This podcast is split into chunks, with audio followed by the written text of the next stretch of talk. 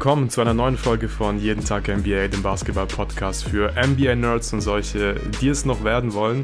Es ist mal wieder an der Zeit für ein Power-Ranking-Update und vor gut einem Monat haben Tobi und ich die Eastern Conference gerankt und heute dürfen wir in der Western Conference ran. Ich habe mega Bock drauf und hatte wirklich große Schwierigkeiten beim Ranken. Hi Tobi, wie geht's dir? Hi Luca, mir geht's soweit ganz gut. Wir haben gerade schon off-air so ein bisschen über unsere Internetprobleme die Woche geredet, die wir uns beide mit David teilen.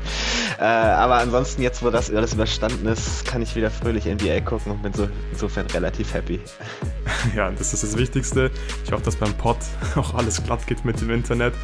Ähm, bevor wir starten, noch ein kleiner Hinweis für alle Hörer. Ja, der Chef ist leider krank, deswegen kommt der Pod mit äh, Jonathan und Jerry zu den statistischen Trends erst am Dienstag und am Donnerstag nehmen Jonathan und Jerry dann das Power Ranking zur Eastern Conference auf. Also mussten alles ein bisschen nach hinten schieben. An der Stelle auch nochmal gute Besserung an Jonathan. So, Tobi, äh, ich würde sagen, wir können jetzt äh, starten. Wer wird am Ende der Saison im Westen auf Platz 15 landen? Nochmal wichtiger Hinweis wirklich, ähm, wir ranken hier die Tabelle, wie sie am Ende der Saison aussieht. Also nicht irgendwie jetzt, welches Team in Topform gerade ist oder sowas, sondern wirklich, wie sieht die Tabelle am Ende der Saison auf. Wer steht da bei dir auf Platz 15, Tobi? So wie es mir auch tut, aber ich glaube, das ist sehr, sehr offensichtlich, dass das die San Antonio Spurs sein werden. Ja, ja, ich befürchte auch, dass es die Spurs sein werden. Ich habe sie bei mir auch auf äh, Platz 15 stehen. Sie haben ja zwischenzeitlich jetzt elf Spiele in Folge verloren, die Spurs. Sie stehen jetzt insgesamt bei 6 und 18, also haben einen super Tankjob gemacht, auch in den, also seit dem letzten Power Ranking Update nur zwei ihrer 13 Spiele gewonnen, haben das schlechteste Net Rating der gesamten NBA und ja, laut diesem Net Rating äh, würden sie 15,2 Spiele gewinnen. Also da hat man dann sehr, sehr gute Lottery Odds, was wahrscheinlich das Wichtigste ist. Offense Platz 29, Defense Platz 30 und man hat heute Nacht das große Tank-Duell gegen die Houston Rockets äh, verloren und nee, äh, gewonnen, gewonnen, gewonnen, sorry, und haben dann hier die Losing beziehungsweise Winning Streak, wenn man nach den Lottery Odds äh, schaut, äh, brechen können heute. Tobi, warum sind die Spurs so schlecht und warum hast du sie auf Platz 15 stehen? Ja, also die Offense ist gar nicht weit von dem weg, was Jonathan und ich damals mhm. in der Preview beleuchtet hatten, glaube ich da merkt man an der einen Stelle eben, an der anderen Stelle noch, dass man jetzt relativ viel Spieler hatte, die verletzt waren. Ich nenne es mal verletzt, weil ich glaube, man geht gerade sehr, sehr vorsichtig um mit den Spielern. Also das ist wirklich, ich glaube, kaum ein Team lässt so viele von seinen Spielern irgendwie relativ lange pausieren aktuell, egal ob das jetzt McDermott und Richardson waren, die heute Nacht wiederkamen, Pörtl und Sohan, die beide weiterhin raus sind. Devin Vassell hat heute Nacht auch nicht gespielt, der hat immer mal wieder Spiele verpasst. Kelton Johnson wurde mal ein paar Spiele rausgehalten. Also das ist schon, das ist schon ein Riesenteil davon, wo man halt merkt, dass es dem Team jetzt gerade eher so ein bisschen darum geht, die, die Spieler zu reservieren, sagen wir mal so, aber die Offense ist eigentlich ganz okay. Klar, 29. Der klingt jetzt nicht mhm. toll, aber es sah am Anfang ja auch schon mal besser aus. Und systematisch ja. ist das alles okay, was man da spielt. Äh, teilweise sieht das sogar besser aus, als ich erwartet habe, aber die Defense ist halt wirklich absolut grottig. Und da ist die, die Ursachenanalyse leider relativ breit gestreut, muss ich sagen. Also es ist nicht so, dass man sagen kann, ich mache das jetzt an genau einem Punkt fest. Ich habe auch schon mal angefangen, darüber einen Artikel zu schreiben, aber es tut teilweise einfach ein bisschen zu sehr weh, sich das alles nochmal anzugucken. Deswegen rede ich mich da gerade irgendwie noch drum rum. Aber es ist halt, also zum einen, was man sagen muss, man hat natürlich auf jeden Fall Pech defensiv. Also die Gegner treffen deutlich mehr, als sie sollten. Sie haben die höchste Quote bei den Dreiern, die höchste Quote bei den langen Zweiern der gesamten Liga jeweils bei den Gegnern. Da ist schon eine gewisse Regression zu erwarten. Das Problem ist, dass man eben auch viele systematische Probleme hat, die einfach dazu führen, dass diese Quoten so gut sind. Man lässt die Gegner relativ einfach zur Mitte ziehen bei Drives, immer noch. Das war ja letztes Jahr schon die Strategie. Führt dazu, dass man wahnsinnig viele Abschlüsse am Ring abgibt. Da war dann immer so ein bisschen die Idee, ja, solange Jakob Pörtl dasteht und alles contestet, geht das schon. Das Problem ist, selbst wenn Pörtl da ist und contested, sind das halt immer noch relativ gute Würfe für eine gegnerische Offense. Also die einfach herzuschenken, ist gefährlich.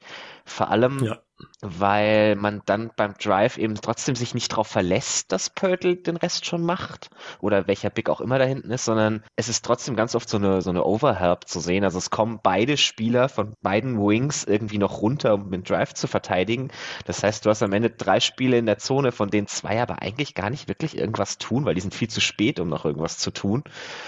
Und dann hast du lange Wege zu den Closeouts. Du hast teilweise absolute Katastrophen von Rotation hinter dem Ball. Also Spieler, es rennen zwei Spieler zum selben Spieler zum Closeout oder mal gar keiner. Es wirkt nicht so, als wüssten sie da irgendwie, was sie hinter dem Ball machen wollen in der Rotation. Was halt gerade, wenn du, wenn du dich eh schon in so eine Situation begibst, wo du viel rotieren musst, weil du halt so viel hilfst, irgendwie schwierig ist. Insgesamt, also ich, ich glaube, man hört es mir gerade an, ich halte ja auch ein bisschen so einen Monolog, das tut mir irgendwie leid, aber ich bin leicht äh, das gefrustet. glaube ich, ja. Ja, ja, der, der, Frust, der Frust muss gerade ein bisschen raus. Also ja. es wirkt alles nicht so, als hätte man einen Plan. Da hilft natürlich auch wieder nicht, dass man, dass man oft verschiedene Spieler hat, die, die nicht viel Zeit miteinander verbringen, Lineups hat, die sich nicht einspielen können, weil halt eben immer wieder einzelne Spieler ausfallen und sich kann mich, glaube ich, nur an ein einziges Spiel erinnern, wo irgendwie alle fünf Starter dabei waren, so gefühlt.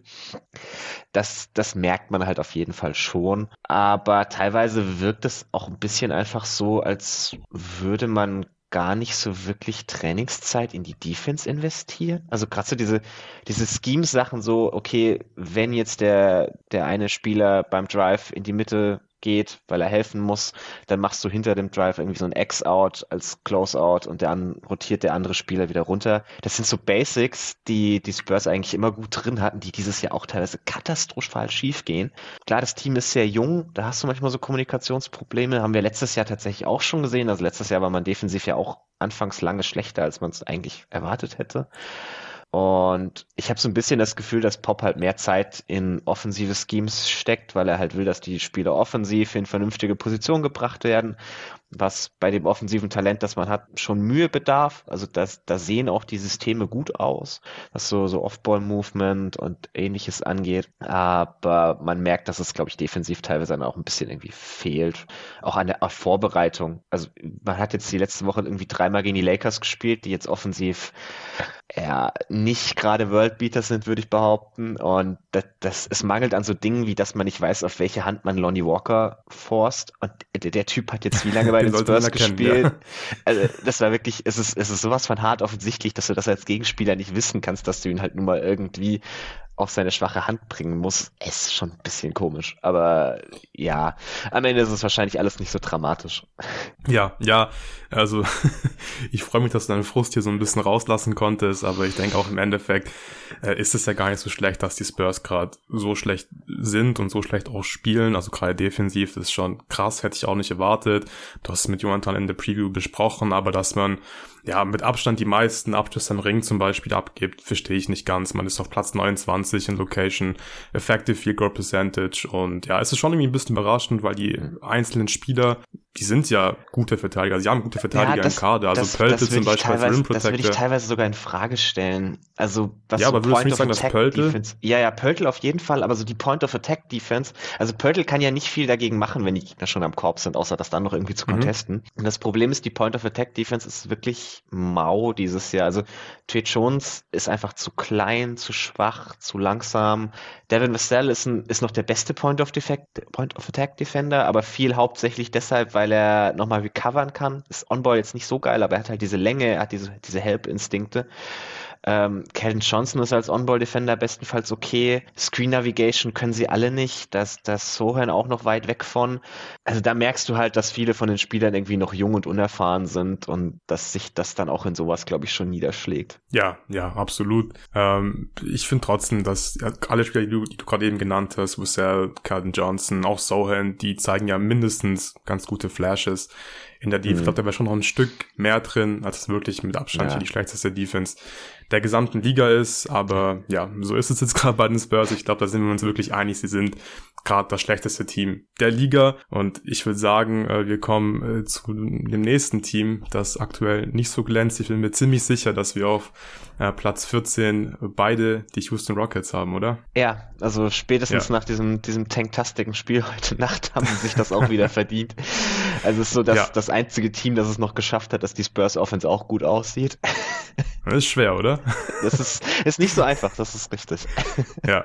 Ich hau erstmal die Basics raus. Äh, die Rockets haben einen super Tank-Record von 7 und 18, haben seit dem letzten Power Ranking Update äh, fünf ihrer 13 Spiele gewonnen, sind 5 und 8 gegangen. Net Rating sind sie auf äh, Platz 28, aber haben wirklich ein deutlich besseres Net-Rating als äh, die Spurs. Offense Platz 26, Defense Platz 28, also an beiden Enden des Feldes. Ähm, relativ mies. Ich würde mal kurz anfangen bei den Rockets. Ich finde, die sind wirklich ein Tough Watch. Also es macht, finde ich, wirklich relativ wenig Spaß, den Houston Rockets beim Basketballspielen zuzuschauen äh, dieses Jahr. Nur die Magic spielen noch weniger Assists pro Spiel als die Rockets. Ist jetzt nicht der allergeilste Stat der Welt und den schaue ich mir normalerweise auch nicht so oft an, aber ich habe es mir schon in der Preview damals angeschaut, weil ich das Gefühl hatte, dass die Rockets einfach zu viel so ISO-Ball spielen und ein bisschen My Turn, Your Turn. Das finde ich macht halt bei jungen Teams gar keinen Sinn. Und ich finde, da hat sich dieses Jahr eigentlich nicht wirklich viel in die richtige Richtung entwickelt. Man ist offensiv eigentlich auch nur auf Platz äh, 26, was vielleicht für so ein Tanking-Team gar nicht so schlecht ist, weil man halt was die Offensiv-Rebound-Rate und die Freiwurfrate auf Platz eins ist. Das ist ziemlich geil, aber es zeigt halt auch, dass man ja dann im Halfcourt und generell, wenn man dann halt nicht irgendwie zur Freiwurflinie kommt oder Offensiv-Rebounds holt, nicht so einen geilen Basketball, nicht so einen effizienten Basketball spielt. Und das macht mir schon so ein bisschen Sorgen, weil ich finde Jalen Green immer noch super interessant. Mir gefällt der Fit mit Kevin Porter Jr. aber überhaupt nicht. Mhm. Also ich finde es einfach nicht sinnvoll, dass die zwei zusammen spielen. Klar sind beides irgendwie talentierte Guards, aber der Fit gefällt mir nicht und ich frage mich so ein bisschen, ob das für die Entwicklung dieser beiden Spieler sinnvoll ist, gerade für die von äh, Jalen Green. Und ja, ich meine, Jabari Smith defensiv okay, aber offensiv ist es halt ja schon sehr, sehr wenig für einen dritten Pick. Er hat jetzt eine Quote aus dem Zwei-Punkte-Bereich von 38 Prozent. Das ist schon krass, war klar vor der Draft, dass er jetzt ähm, ja nicht die beste Self-Creation mitbringt. Hat jetzt ein gutes Spiel gegen die Spurs, glaube ich, gehabt. Ja. Aber insgesamt, ähm, glaube ich, haben sich die, die Rockets da schon so ein bisschen mehr erwartet von der Saison. Ich finde es äh, wirklich äh, nicht so geil, was da passiert bislang. Wie sieht's bei dir aus, Tobi? Ja, kann ich dir nur zustimmen. Also es ist wirklich ein Team, das es ein bisschen schwer macht, dazu zu schauen. Man mhm. produziert halt so unfassbar viele Turnover, ist ganz viel beim Drive so mit dem Kopf durch die Wand. Da kommen, glaube ich, dann auch diese Free Throws her, was erstmal ein positives Zeichen ist natürlich, dass du Freiwürfe ziehen kannst beim Drive aber spricht halt viel dafür. Ganz oft sind das hier so 50-50 Situationen, die halt genauso gut auch ein Mist Layup sein können, weil er halt noch gut genug contestet wurde und es kein Foul war. Davon hat man dann eben genauso viele oder dass es irgendwie Turnover sind, wo man den Ball verliert. Dass man eben wenig Kickouts ja. spielt, wenig die gegnerische Defense im Movement bringt, viel mit diesen Pull-Up-Dreiern arbeitet. Also Jalen Green hat schon sehr nice Flashes, muss man sagen, gerade so Auf als Driver. Fall das Finishing ist noch ein bisschen ausbaufähig ganz oft. Da, da muss er, glaube ich, noch ein bisschen zulegen für jemand mit seiner Athletik. Mhm, Traue ich ihm aber absolut zu, weil er einfach so athletisch ist. Auf jeden Fall. Mir gefällt auch, der, also das Zeug, was er Offball macht, gefällt mir phasenweise eigentlich auch ganz gut. Das Problem ist, er bewegt sich dann Offball und dann setzt ihn halt wieder keiner in Szene, weil das ist Kevin Porter halt wieder nicht so wirklich. Also da bin genau. ich auch sehr bei dir. Mir gefällt der Fit gar nicht. Und man muss sich halt überlegen, wer so die, die Kernpfeiler dieses Teams sein sollen. Mhm. Und da ist Jalen Green halt ganz klar absolut das beste Talent, das sie meiner Meinung nach haben. Das sieht man auch dieses Jahr wieder. Also er zeigt schon wirklich so Ansätze von so einem absoluten Starguard. Und dann musst du halt anfangen, dir zu überlegen, wie baue ich mein Team da außen rum da ist Porter halt, glaube ich, für mich absolut irgendwie der ja, falsche. Muss man sich vielleicht nächsten Sommer überlegen, was man da mhm. macht, je nachdem auch, wen man im Draft bekommt und so. Aber ich würde nicht in noch eine Saison gehen mit Porter und Green als meinem Starting Backcourt, muss ich zugeben. Ja, ich bin wirklich gespannt, was die Rockets machen. Ich habe mir auch so ein bisschen Sorgen gemacht, dass die Usage von Green weiterhin zu niedrig ist und dass er auch zu wenig Playmaking-Raps bekommt. Das ist ein bisschen gestiegen zum Glück dieses Jahr. Also Usage und Assist Percentage sind gestiegen. Dafür ist er ähm, ja ineffizienter als äh, letztes Jahr. Ist gerade bei 54% True Shooting. Das ist aber noch, finde ich, okay für einen Spieler in seinem zweiten Jahr und vor allem halt bei diesem Team, wo der Fit einfach nicht äh, so geil ist. Aber mhm. ich frage mich generell auch bei den Rockets, was so ein bisschen der Plan ist. Ich, ich finde auch, dass Schengen natürlich eine spannende Personalie ist. Offensiv hat er wirklich sehr, sehr geile Flashes, aber seine Defense finde ich so mies. Yep. Ähm, ich weiß nicht, ob die Offense wirklich gut genug ist, damit er wirklich einer von diesen Cornerstones sein kann, die du eben angesprochen hast. Ich bin wirklich sehr, sehr unsicher ähm, weil ja, mit ihm ist die Defense noch, also die sind jetzt ja sowieso schon mega schlecht. Defensive Rating Platz 28, haben die Rating von 117 mit ihm auf dem Feld, aber fast 121, ohne ihn 113.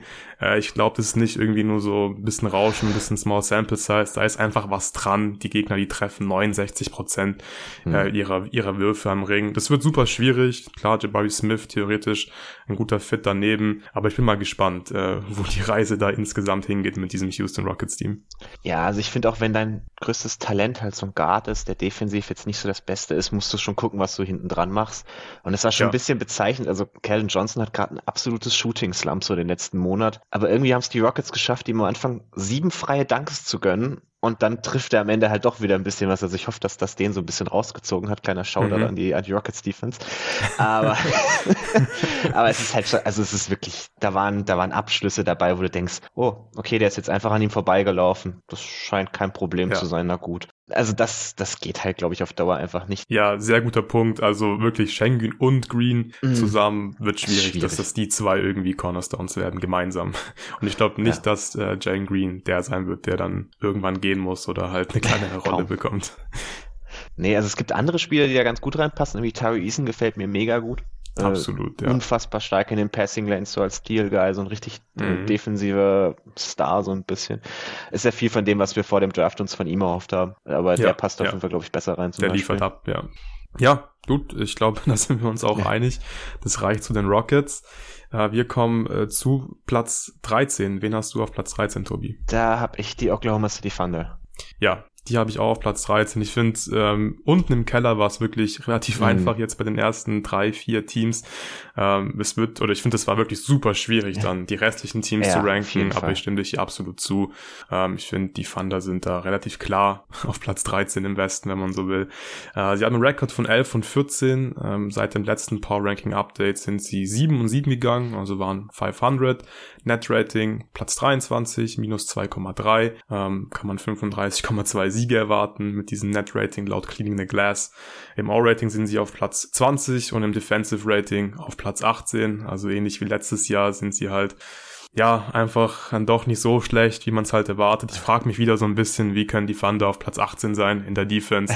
Und ich finde es auch äh, interessant, weil äh, letztes Jahr hat man wenig Abschlüsse am Ring zugelassen. Ähm, und dieses Jahr äh, lässt man da relativ viele Abschlüsse am äh, Ring zu, aber man, man forciert eine Menge Turnovers. Mhm. Man ist auf Platz zwei, was die Turnover-Rate angeht. Äh, da war man letztes Jahr bei Weitem nicht so stark. Also da hat man ein bisschen was verändert in der Herangehensweise in der Defense, aber ich finde, es ist schon wieder eine super Coaching-Leistung, dass man da aktuell mhm. auf Platz 18 in der Defense ist. Äh, bevor wir zu Offense kommen, Tobi, hast du, hast du irgendwelche Sachen, die dir aufgefallen sind in der Defense, äh, Spieler, die in der Defense aufgefallen sind bei den Thunder? Ja, also ich muss sagen, die Defense gefällt mir insgesamt sehr gut. Es ist eine sehr, sehr aktive Defense. Mhm. Also die spielen halt relativ klein, da können wir vielleicht zur Offense kommen. Sie spielen halt diese viele Spieler, die so eine Art Five-Out-Offense generieren können, die dann halt auf der anderen Seite defensiv ist da jetzt kein, kein überragender Rim Protector oder sowas dabei.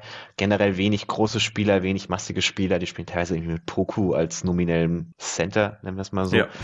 Äh, das ist aber, was man dafür sieht, da ist eine unfassbar hohe Menge an so Basketballverständnis da, also so viel for the game, das zu lesen, was die Gegner machen, rechtzeitig zu rotieren. Also ganz, ganz viele von ihren Spielern können das. Selbst die Spieler, die jetzt defensiv nicht so toll sind, also Poku sieht jetzt defensiv manchmal auch echt schlecht aus, aber also diese Rotation kann er halt. Josh Giddy auch so ein Typ, der, der defensiv jetzt wirklich kein Plus ist, aber wahnsinnig gut da drin ist, das Spiel zu lesen und sich rechtzeitig in die richtige Position zu bewegen. Und das merkt man dann halt, glaube ich, dass man so ganz viele Drives so ein bisschen unterbinden kann, diese vielen Turnover holt, aber man ist am Ende halt doch auch irgendwie zu oft zu klein und zu wenig Masse, zu wenig Athletik. Daher kommt dann halt, dass man doch relativ viele gute Abschlüsse am Ring auch zulässt.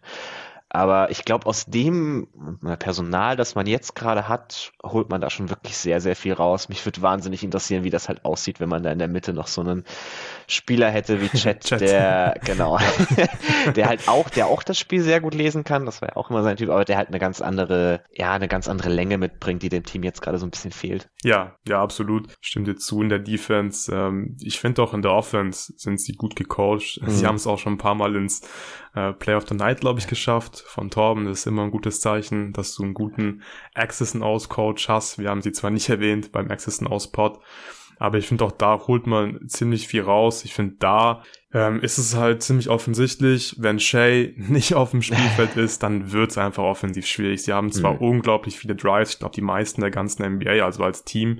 Und das ist schon ganz nice, finde ich, wenn du halt ja ständig Rim Pressure irgendwie ausüben kannst, dann kreierst du wahrscheinlich früher oder später Vorteile. Aber dann mangelt es einfach halt an Shooting. Ich meine, ich habe jetzt auch schon zu viele äh, Spiele dieses Jahr wieder gesehen, wo Lou Dort einfach den Ring kaputt wirft mit seinen ganzen Bricks.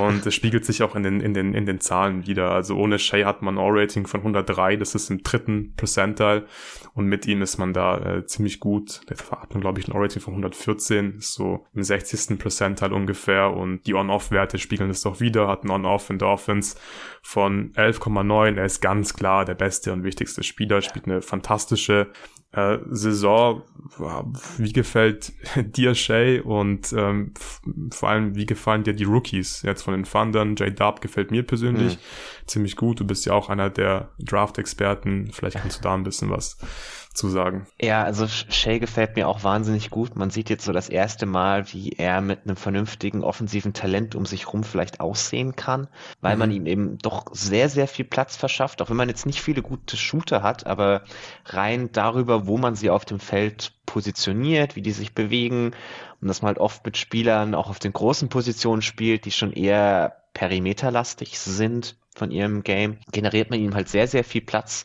und er ist schon einer der besten Driver der Liga. Also das muss man immer wieder sehen. Der schafft es kontinuierlich, sich Paint-Touches zu generieren. Da war er schon immer gut. Und jetzt hat er eben diesen, dieses bisschen mehr an Platz, das er noch braucht, um wirklich endgültig bis zum Korb zu kommen. Und da ist er dann auch wirklich, das, das kommt halt seinem Spiel sehr entgegen. Die anderen Spieler der Thunder haben da teilweise ein bisschen mehr Probleme, die können auch so Drives generieren, aber haben dann Probleme halt wirklich zu finishen. Kann man auch wieder Josh Poku, Giddy. kann man auch wieder Poku ganz toll nennen. Josh Giddy, der halt seine Floater da nimmt, die teilweise ganz gut funktionieren, teilweise aber irgendwie auch weniger. Der einzige, der mir da tatsächlich auch noch sehr gut gefällt, ist Jalen Williams, ähm, gerade angesprochen hast. Der ist auch immer wieder so als, als Driver wirklich gut unterwegs. Mir gefällt also mir fehlt so ein bisschen diese, diese absolute Explosivität im Antritt. Er schafft es gerade, mhm. sich irgendwie Offball so zu bewegen, dass er, dass er genug Space generiert, dass er dann per Drive nutzen kann. Das macht er schon wirklich sehr gut. Da passt er dann, glaube ich, langfristig auch sehr gut neben Shay, der halt den Großteil von den On-Ball-Raps macht. Aber für mehr absoluten Creator-Upside fehlt mir halt so ein bisschen dieser, dieser Burst am Anfang. Aber das, was er macht, macht er schon wirklich gut. Der Wurf muss noch ein bisschen kommen, aber da habe ich eigentlich relativ viel Vertrauen, dass das noch was wird. Das, also das Problem, das ich so ein bisschen bei den jungen Spielern sehe vom Fit her, ist tatsächlich Giddy und Shay. Bin auch gar kein Fan davon. Ja, Aber also, mach du dein Take zu Ende. Ja, es ist also aus, ich mag jetzt diese, diese On-Off-Stats bei so kleinen Sample Size nicht so wahnsinnig, aber wenn man sich mal anguckt, Shay und Giddy beide auf dem Feld, Net-Rating minus 10,8, Shay mhm. ohne Giddy plus 12,3. Und so langsam werden das Possession-Zahlen, die schon unangenehm hoch sind für solche Zahlen. Ja, und vor allem das Ding ist bei Giddy, ich frage mich halt, also ich finde Giddy macht Spaß. Also ja, wenn man den zuguckt, das, das macht wirklich Bock, die Pässe sind cool und so. Und er hat auch Aktionen dabei, dann mit Drives zum Ring, finisht gut. Und da könnte man ein richtig geiles Highlight-Mixtape äh, zusammenschneiden. Aber ich sehe halt nicht so ganz, wie er bei einem Winning-Team ja irgendwie der zweit-, drittbeste Spieler sein soll. Weil dafür ist er einfach in keinem Bereich einfach gut genug, denke ich. Also selbst sein Playmaking, das ist äh, schon sehr, sehr kreativ und auf jeden Fall nicht schlecht, aber es sind auch viele Turnover dabei, viele Pässe forciert er. Wahrscheinlich ist Playmaking trotzdem sein bester Skill in der Offense, aber mit so einem miesen Wurf und das Ballhandling ist halt nicht so gut. Ich glaube, da fehlt es einfach ähm, ja, an zu vielen Enden da müsste er einfach noch besser werden und das sehe ich, glaube ich, langsam nicht mehr ganz passieren und neben Shay, glaube ich, will ich lieber einen anderen Spielertypen haben, aber Gut, das ist jetzt äh, schon sehr, sehr viel Bigger Picture.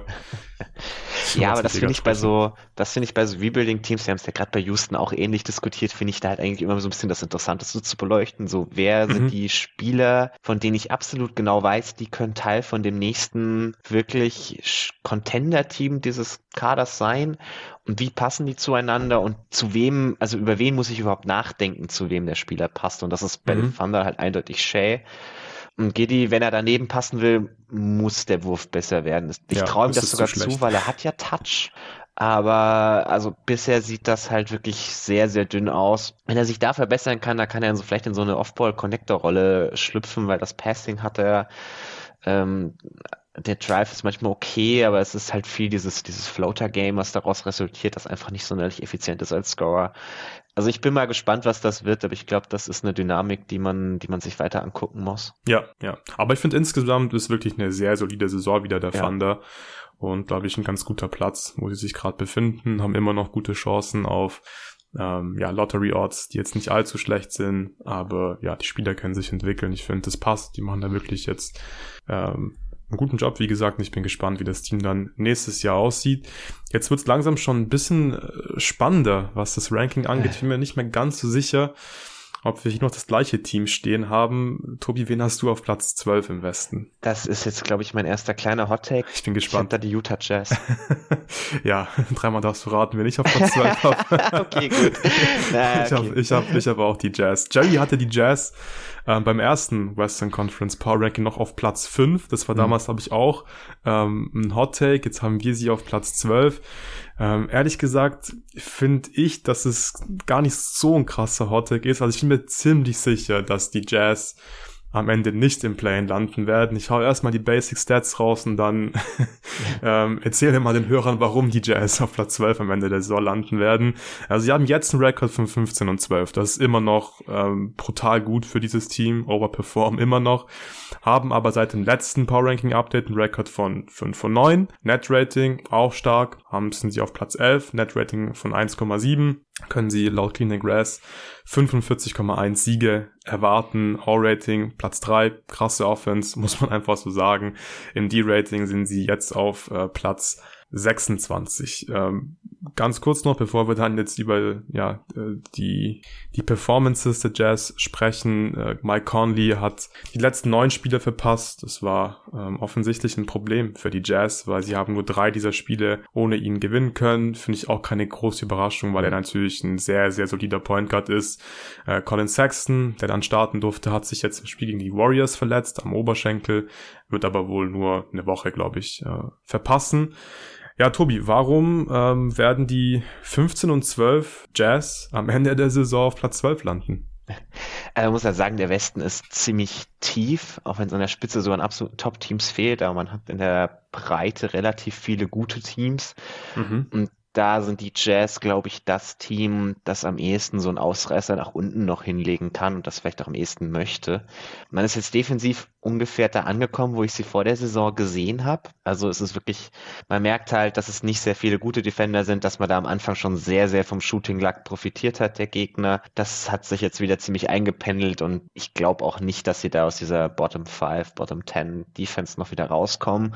Und dann kompensieren sie das gerade mit einer sehr, sehr starken Offense, die aber, glaube ich, sehr leicht bewusst zu tanken ist, wenn man möchte, weil also es ist so eine Offense, die basiert darauf, dass sehr, sehr viele Spieler was mit dem Ball machen können, sehr, sehr viele gute Decision Maker dabei sind, du hast genug Shooting, du hast genug Movement, du hast genug Drive, also du hast eine schöne Kombi von Spielern, die alle so ein bisschen was können am Ball, die keine absoluten offensiven Nullnummern irgendwo dabei sind, du hast diese Spacing Bigs, die, die einer Offense immer sehr, sehr gut tun, gerade in der Regular Season, aber man hat jetzt schon gesehen, wenn man von so einer Offense, die nicht von einem Star lebt, sondern von so einer Kombi von sehr, sehr vielen soliden Spielern. Wenn du da ein, zwei Spieler wegnimmst, kann das sehr schnell dazu führen, dass man zusammenbricht. Gerade Conley, der jetzt auch kein überragender Ballhändler oder so mehr ist, das hat er schon ein bisschen abgebaut die letzten Jahre, aber der halt jemand ist, der ein bisschen das Spiel organisieren kann, der es in diese Setplays reinbringt. Da ein riesen Shoutout an Will Hardy ist für mich eine der schönsten Offenses, die man gucken kann dieses Jahr. Hm, ganz kurz, lass mich da bitte kurz, kurz einhaken, ja. weil äh, wir haben die Jazz glaube ich, nicht erwähnt beim Access Now Spot. Ähm, aber ich stimme dir absolut zu. Also ich finde, es sieht so ein bisschen aus, als hätte man die Celtics Offense auf Wish bestellt, ehrlich gesagt. ähm, weil da sind auch da ist super viel Off-Ball-Movement dabei. Wir sehen viele Stagger-Screens, was wir bei den Celtics aussehen, noch im Access und Auspot besprochen haben. Mhm. Und die Offense, die ist ja auch wirklich gut. Nur ist die Celtics Offense halt so krass viel besser, mit Abstand die beste Offense, dass da schon noch einen gewissen Unterschied mhm. gibt. Aber wir sind ja auf Platz drei in der Offense und das ist wirklich eine verdammt gute und verdammt schöne Offense. Aber ich stimme dir zu, sobald da dann vielleicht mal ein Trade kommt, mal die Beasley vielleicht weg ist, was ein bisschen weniger Shooting, Conley ein paar Spiele verpasst, ähm, wird es dann wahrscheinlich auch nicht mehr ganz so effizient und erfolgreich sein. Aber du das weitermachen, Tobi. Ja, du hast das eigentlich gerade schon ganz gut dann beendet. Wenn man halt jemanden auch wie Kelly Olynyk schon wegtradet, wird das dem Team schon wehtun, ja, weil er halt mit seinem Spacing. Spacing. wirklich hilft. Und dann kann man halt an der einen oder anderen Stelle so, so Schrauben anziehen, wo man halt schnell merkt, okay, wenn ich, wenn ich die Spieler danach einsetzen muss, die kommen vielleicht mit dem System auch nicht mehr so gut klar. Also zum Beispiel der, der Schwellenwert ist halt, glaube ich, sehr, sehr hoch, den du von jedem einzelnen Spieler brauchst, damit diese Offense funktioniert. Sobald du da ein, zwei Spieler drin hast, die, die das nicht können, was man von ihnen in diesem System erwartet, bricht das, glaube ich, sehr stark zusammen. Und das THT für mich so ein Beispiel der irgendwie noch nicht so recht weiß, was er eigentlich zu tun hat in dieser Offense. Und immer wenn der auf dem Feld ist, habe ich so ein bisschen das Gefühl, okay, jetzt geht um ihn herum das ganze System ein bisschen flöten, weil er in dem Moment gerade nicht den Cut macht, den er machen müsste. Also es hängt wirklich an so, so Kleinigkeiten. Hast halt nicht diesen einen Pick-and-Roll-Maestro, der jeden Angriff von sich aus durchplant und solange der auf dem Feld steht, kann der Rest so ein bisschen machen, was er will sondern es muss halt jeder von den fünf Spielern die ganze Zeit irgendwas tun, was von ihm erwartet wird. Und sobald einer von den fünf das nicht mehr macht, wird es sehr, sehr schwierig. Und ich glaube, das ja. könnte die Jazz noch so ein bisschen erwarten, wenn man dann Richtung Ende der Saison mehr in Richtung Lottery Odds geht. Mhm. Ja, und die sind auch vor allem wirklich von dem Shooting, finde ich, sehr abhängig. Also nicht nur, dass sie, dass sie halt Top 6 in Frequency und Dreierquote sind. Ich glaube, die Quote könnte locker auch ein bisschen äh, sinken einfach in den nächsten Wochen. Aber sobald du halt auch ein, zwei Shooter weniger auf dem Spielfeld hast, in der Rotation hast, dann sind halt diese ganzen Aufbaugeschichten einfach auch leichter zu verteidigen. Da bin ich mir ziemlich sicher, sobald du halt da wie gesagt vielleicht nicht mehr einen Malik Beasley hast und auch einen Conley, der natürlich immer noch ein guter Shooter ist, dann ist es alles viel leichter für mhm. Defense zu verteidigen. Dann kannst du helfen. Du hast Kelly Olynyk angesprochen. Das ist natürlich für die Offense ist es super geil, wenn du Olynyk und Markenen hast. Zwei Stretch Bigs, da kannst du wirklich viel damit machen und Bull Hardy holt da gerade wirklich das Maximum raus. Aber ja, ich stimme dir absolut zu, nimm da ein, zwei wichtige Spieler aus diesem System raus und dann könnte das wirklich anders aussehen. Und ähm, ich würde sagen, wir können langsam zur Defense kommen, weil ich finde, da, glaube ich, können wir es eigentlich auch relativ kurz halten. Ich also ich war mir ziemlich sicher, dass die Jazz defensiv sehr schlecht sein werden. Ich glaube, das waren die meisten vor mhm. der Saison weil sie haben einfach nicht so viele Plusverteidiger. Da würde ich wahrscheinlich nur äh, Vanderbilt als richtigen Plus-Defender mhm. äh, nennen. Und ansonsten ist es schon eigentlich äh, ziemlich tough, wenn du halt mit Olinik und Markenen so viel spielst. Was willst du da erwarten? Dann wirst du halt eine Flop-10-Defense haben. Und es wird, ähm, denke ich, auch eher schlechter als besser in den nächsten Wochen.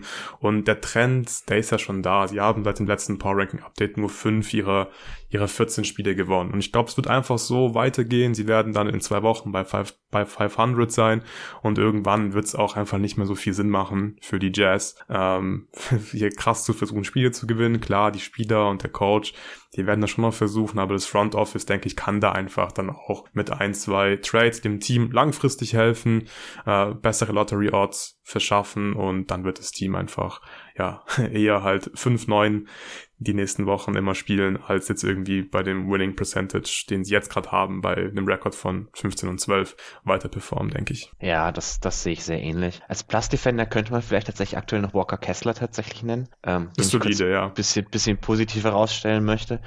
Äh, weil er tatsächlich besser spielt, als ich es vor dem Draft erwartet hätte. Er ist deutlich weniger so defensiv außer Position, als man es noch im College gesehen hat. Also klar, diese, diese Unmengen an unfassbaren Blocks, die waren schon immer da, die hat man noch von ihm irgendwo erwartet. Aber gerade so Pick-and-Roll-Positioning äh, sieht schon ganz gut aus teilweise. Ich glaube halt immer noch nicht, dass er in den Playoffs auch nur annähernd spielbar sein wird, weil dafür einfach zu unbeweglich ist. Aber es sieht auf jeden Fall schon mal besser aus, als, als ich gedacht hätte, muss ich zugeben. Ja, also ich finde, der sieht einfach nicht aus wie ein Rookie. Der sieht einfach aus wie so ein Wett einfach, der einfach schon seit Jahren irgendwie. Ja, das liegt aber auch nur daran, dass er so groß und breit ist. Genau, dass er, und ich finde, der sieht doch aus wie der, wie der Sohn von ähm, Will Hardy. Ja, ja. immer so ein bisschen das Gefühl, als würde er gerade irgendwie so ein U18-Papa das Team von seinem, von seinem Sohn coachen. Ja, aber ich stimme dir zu, Walker Kester äh, macht bislang einen soliden Job. Wir kommen zu Platz 11. Wir waren uns jetzt bei den ersten vier Teams einig. Ähm, wer wird das Play-In knapp verpassen, Tobi? Da habe ich die Lakers. ja, da habe ich auch die Lakers. ähm, ja, ich finde, die Lakers sind aktuell wirklich ein sehr spannendes Team. Haben mhm. jetzt einen Rekord von 10 und 14, sind halt wirklich mies in die Saison gestartet seit dem letzten Power Ranking Update. Positiver Rekord, 8 und 5 gegangen. Schon mal ein gutes Zeichen. Net Rating Platz 24, das ist nicht so ein gutes Zeichen. Da können sie gerade äh, ja, ein bisschen mehr als 35 Siege erwarten mit diesem Net Rating. Im Offensive Rating liegen sie aktuell auf Platz 21 und im Defensive Rating auf äh, Platz 19. Am Anfang der Saison waren sie offensiv katastrophal, äh, ich glaube auf Platz 30. Defensive Rating waren sie deutlich besser. Jetzt ist man halt in beiden Kategorien ähm, ja, jetzt nicht komplett schlecht, aber halt auch nicht mal äh, durchschnittlich. Aber ähm, was hier, glaube ich, entscheidend ist und wirklich ein Gamechanger für die Lakers ist und wahrscheinlich auch für die Strategie, was man jetzt noch macht dieses Jahr, ist halt, dass AD in Topform ist, oder? Weil mhm. der legt gerade 27-12 bei 66% True Shooting auf und wenn du so ein AD hast, dann finde ich, hast du ja irgendwie schon äh, eine Chance, einfach gut zu sein und das sehen wir die letzten Wochen aus. Wie gesagt, seit dem letzten Update 8 und 5 gegangen. Sie sind in den letzten zwei Wochen 5 und 3 gegangen, haben ähm, in der Zeit den Top 10 Offense gehabt, was mhm. finde ich noch so ein bisschen unvorstellbar war vor drei, vier Wochen. Und das sieht jetzt nicht komplett fluky irgendwie aus. Es liegt einfach daran, AD ist einfach in Topform, LeBron spielt und dann kann das schon ganz ordentlich aussehen offensiv. Äh, defensiv waren sie jetzt aber in den letzten zwei Wochen in der Flop 10. Das ist halt nicht so geil. Ja, Tobi, was sind deine Gedanken zu den Lakers? Vielleicht erstmal ganz kurz zu der Top-Offense der letzten zwei Wochen. Also sie haben halt ein Drittel ihrer Spiele in der Zeit gegen die Spurs gemacht. Da ist jeder eine Top-10-Offense. Ja, tut ja. mir leid. Also das äh, muss man, glaube ich, so ein bisschen, also generell vielleicht für den letzten Stretch dazu sagen. Sie hatten einen sehr einfachen Schedule. Sie hatten irgendwie mhm. Detroit mhm, noch dabei. Tough. Wir hatten dreimal die Spurs, sie hatten andere Spiele, die so ein bisschen verletzungsgeplagt waren. Also das einzig wirklich irgendwie richtig gute Spiel, das ich von ihnen gesehen habe, dass sie gewonnen haben, war gegen, gegen Milwaukee. Da sahen sie auch echt stark mhm. aus. Aber es waren halt viele so, so Giveaway-Spiele dabei, wo man ich ein bisschen vorsichtig bin. Aber klar, dass das AD gut aussieht, ist für sie irgendwie das Wichtigste. Weil wir haben immer gesagt, wenn LeBron und AD zwei Top-10-Spieler sind, dann kannst du anfangen, mit dem Rest des Kaders zu arbeiten. Und AD bewegt sich langsam wieder in die Richtung, dürfte ja gerade wieder sein. Bei LeBron bin ich gerade ein bisschen vorsichtig. Ich weiß nicht, das er war jetzt auch ein bisschen verletzt, kommt jetzt auch langsam wieder zurück. Er sieht halt nicht so spritzig aus, aber ich glaube, er liefert dir schon noch genug, dass du sagen kannst, okay, ja, und auch, also äh, auch irgendwie teilweise selbst als Creator, irgendwie als Shooter und so, bringt er schon auf jeden Fall immer noch irgendwie genug auf die Waage, dass du sagst, du kannst mit ihm ein Playoff-Team anführen. Mhm. Und dann ist halt so ein bisschen die Frage, okay, was machen wir mit dem Rest von dem Kader? Man hat jetzt für Russ eine Rolle gefunden, die, die ihm ganz gut passt, glaube ich, so von der Bank als Playmaker von der Bank, wo er auch ein bisschen mehr auf die Assists tatsächlich geht, als, als selbst zu scoren. Also viel von dem, was AD da macht, ist schon auch das Pick and Roll mit Russ, der ihn dann schön findet. Ja, ganz kurz. also ich finde ich bin wirklich überrascht davon, dass, dass Westbrook diese Rolle jetzt scheinbar akzeptiert hat und ich finde, er macht es okay. Er ist natürlich nicht effizient, aber das Playmaking ist, glaube ich, wirklich wichtig für die. Lakers mhm. auch. Aber im Spiel gegen die, gegen die Wizards, da fand ich so witzig, da haben dann die Lakers Kommentatoren mehrmals gemeint, ah, die Wizards, die gehen da so krass under bei den ganzen Pick and Rolls, weil sie haben so viel Angst vor den Drives von Russell, von Russell Nein. Westbrook. da ich auch so, ja, bestimmt haben sie Angst vor diesen äh, krassen Drives von ihm und lassen ihn nicht einfach nur seine Bricks halt werfen. Aber ich finde, er macht es halt gut, dass er nicht ständig jetzt einfach aus der Midrange diese nee. blöden Pull-Ups nimmt und dann einfach sich mehr aufs Playmaking fokussiert. Das macht er gut. Das ist für eine Second Unit oder gerade wenn er mit AD dann spielt, auch wirklich wichtig. Und das klappt gerade generell gut, dass die Lakers eben äh, AD einfach als erste Option benutzen. Ja, also muss ja auch mal sagen, was war schon immer ein guter Passer. Er ist halt kein guter Decision Maker und das ja, geht oft so ein bisschen. Ja. ja. das geht halt oft so ein bisschen miteinander über, weshalb dann, dann viele der Pässe irgendwie in Momenten kommen, in denen er sie nicht spielen sollte, so ungefähr.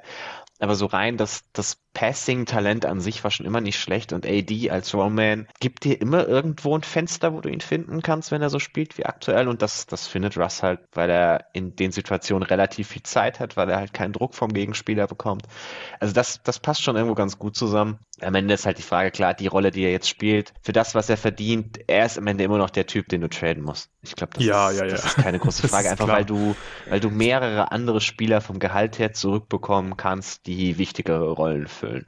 Das ist gar nicht so unbedingt eine Kritik daran, wie er seine Rolle spielt, sondern dass diese Rolle einfach zu klein ist für das, was er verdient. Ja, das und einfach auch der Fit, finde ich, weil ja. ich meine, die Lakers spielen jetzt ja unter anderem einfach auch besser, weil sie eben nicht mehr so viel mit Westbrook, ja. LeBron und AD gemeinsam spielen.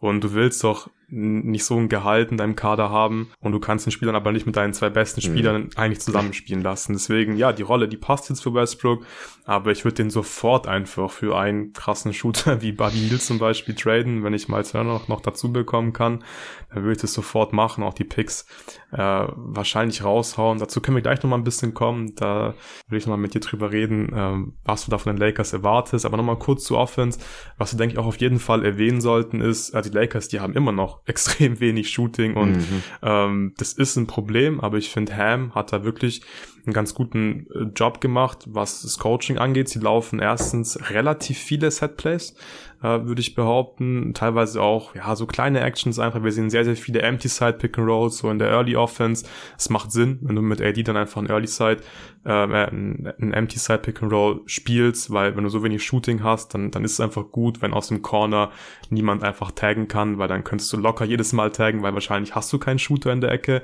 Und so ist es ein bisschen schwieriger für die Defense zu verteidigen. Man stellt tiefe Screens für Russ, das ist halt so ein kleiner Tweak, aber macht Sinn und funktioniert bislang auch ähm, relativ gut. Und die Lakers, die kommen halt unglaublich gut zum Ring. Also sie haben die höchste Rim Frequency in der gesamten NBA und sind deswegen auch auf Platz eins, was die Location Effective Free Throw Percentage angeht. Und ich finde wirklich, dass Ham da fast schon so ein bisschen das Maximum äh, rausholt. Und ich finde, das kann man ihn schon so ein bisschen anrechnen. Da finde ich, macht er wirklich einen guten Job. Ja, also kann ich, kann ich absolut nur zustimmen. Finde ich wirklich auch, dass er da so ein bisschen, also es hat auch einen Unterschied zu, zu Vogel die letzten Jahre, der defensiv sicherlich ein toller Coach war, mhm. aber offensiv jetzt, was so Setplays betrifft, nicht der allerkreativste auf dem Planeten, muss man auch dazu sagen. Und man kann da schon viel mitmachen. Klar, am Ende mangelt es halt immer so ein bisschen an den, den Optionen, die man hat. Und ja. da ist halt, also was so, was so die restliche Creation oder auch Shooting im Kader angeht.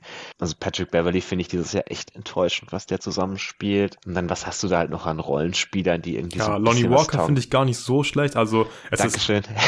Ist, also auch er ist kein, kein geiler Fit.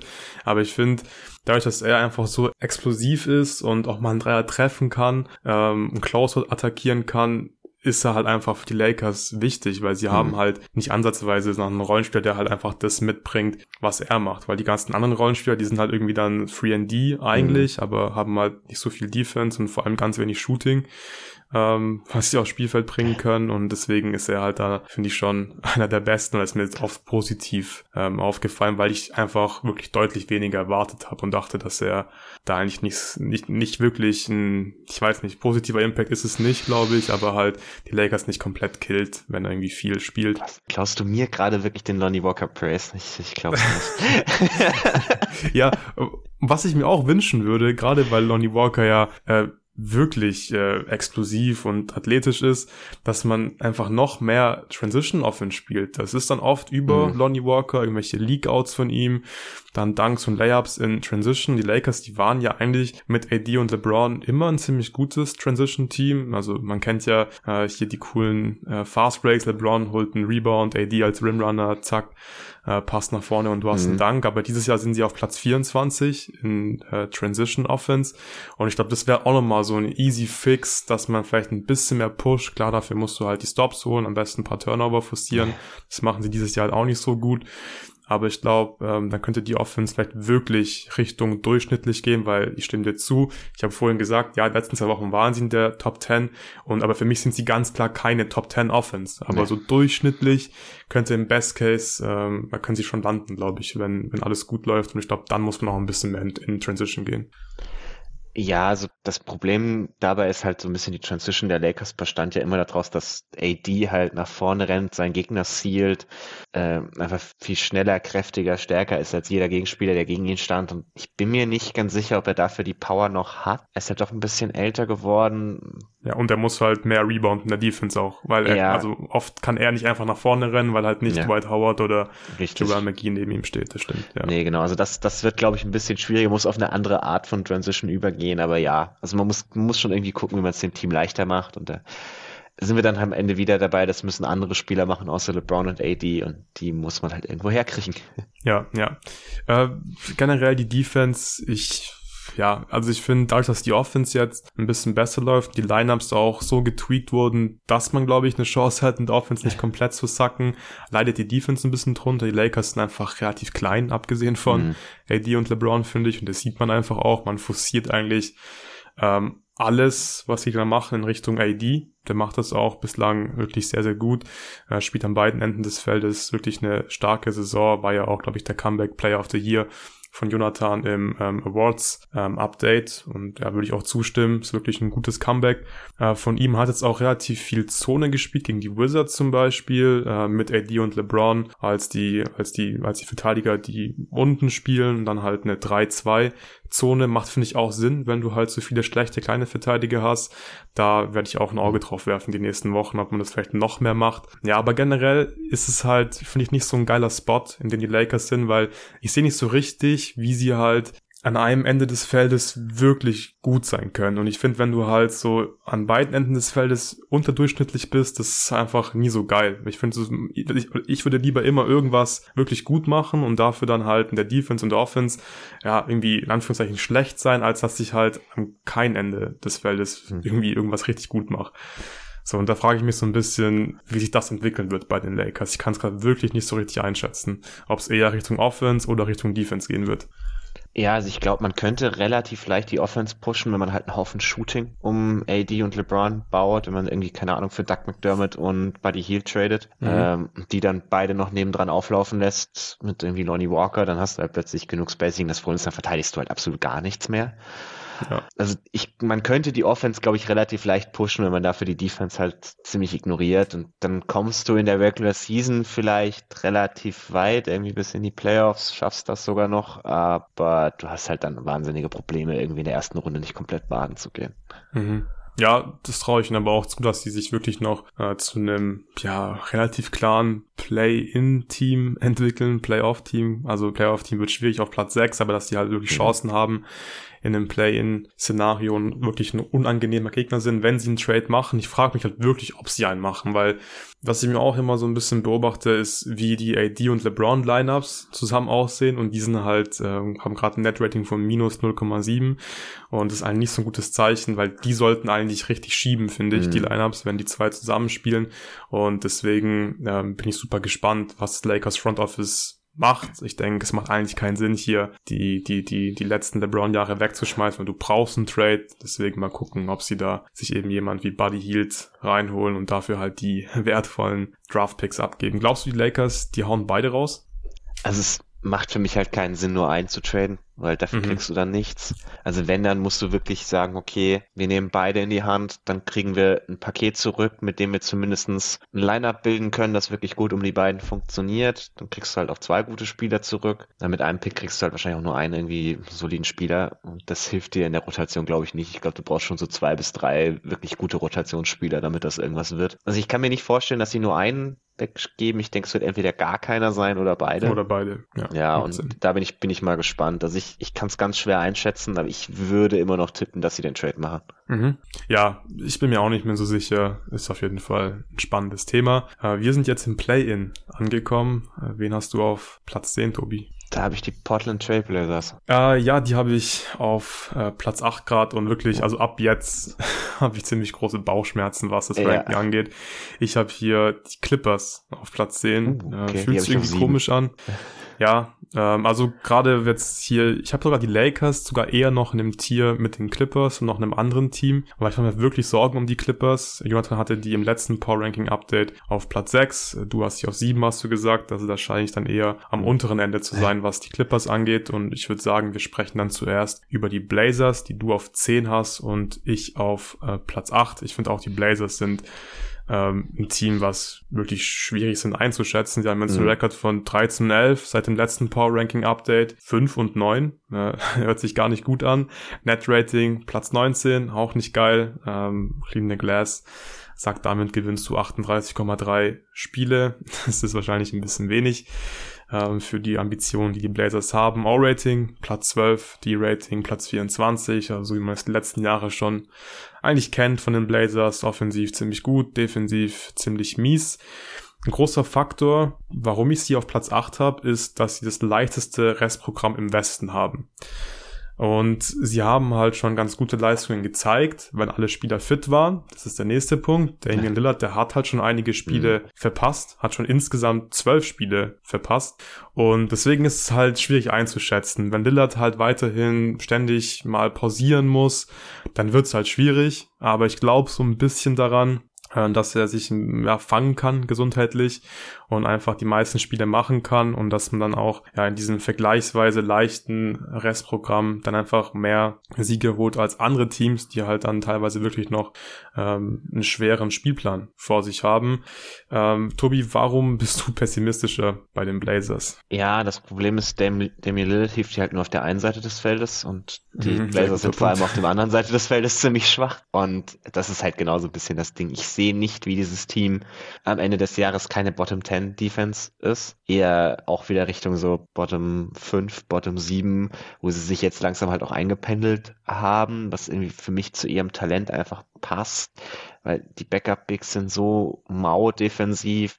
Du hast diese zwei kleinen Guards, die du viele Minuten spielst. Deine Wings sind okay, aber jetzt auch nicht keine All-Defense-Spieler. Also wenn du das so in der Summe hochrechnest, ist das für mich einfach eine sehr schlechte Defense und dann musst du wirklich offensiv schon so ein absolutes Top-Team sein und da bin ich mir halt auch nicht so ganz sicher. Hast du, glaube ich, auch ein paar zu viele Schwachstellen, so ein paar mhm. Lücken in deiner Lass uns Rotation. Lass uns mal noch mal kurz über die Defense dann direkt mhm. reden, weil äh, genau deswegen ähm, habe ich auch Bauchschmerzen, obwohl ich es ja. jetzt hier beacht habe, weil ich stimme dir absolut zu. Die müssten eigentlich offensiv dann wirklich krass sein, weil ich bin mir auch sicher, die Defense, die ist nicht gut, die wird auch nicht viel besser sein.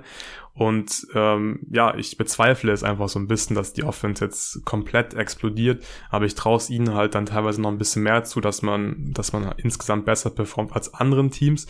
Aber zur Defense, also klar, sie haben einen coolen Saisonstart gehabt, aber sie sind für mich ganz klar kein Top-Team, kein klares Playoff-Team. Hm. Im Westen und die Defense, die war jetzt wirklich die letzten zwei Wochen auch richtig scheiße. Da war man auf Platz 28 im D-Rating äh, mit einem D-Rating von 119,6. Also das ist wirklich äh, richtig mies. Man hat da schon verschiedene Sachen probiert in der Defense, was Schemes angeht.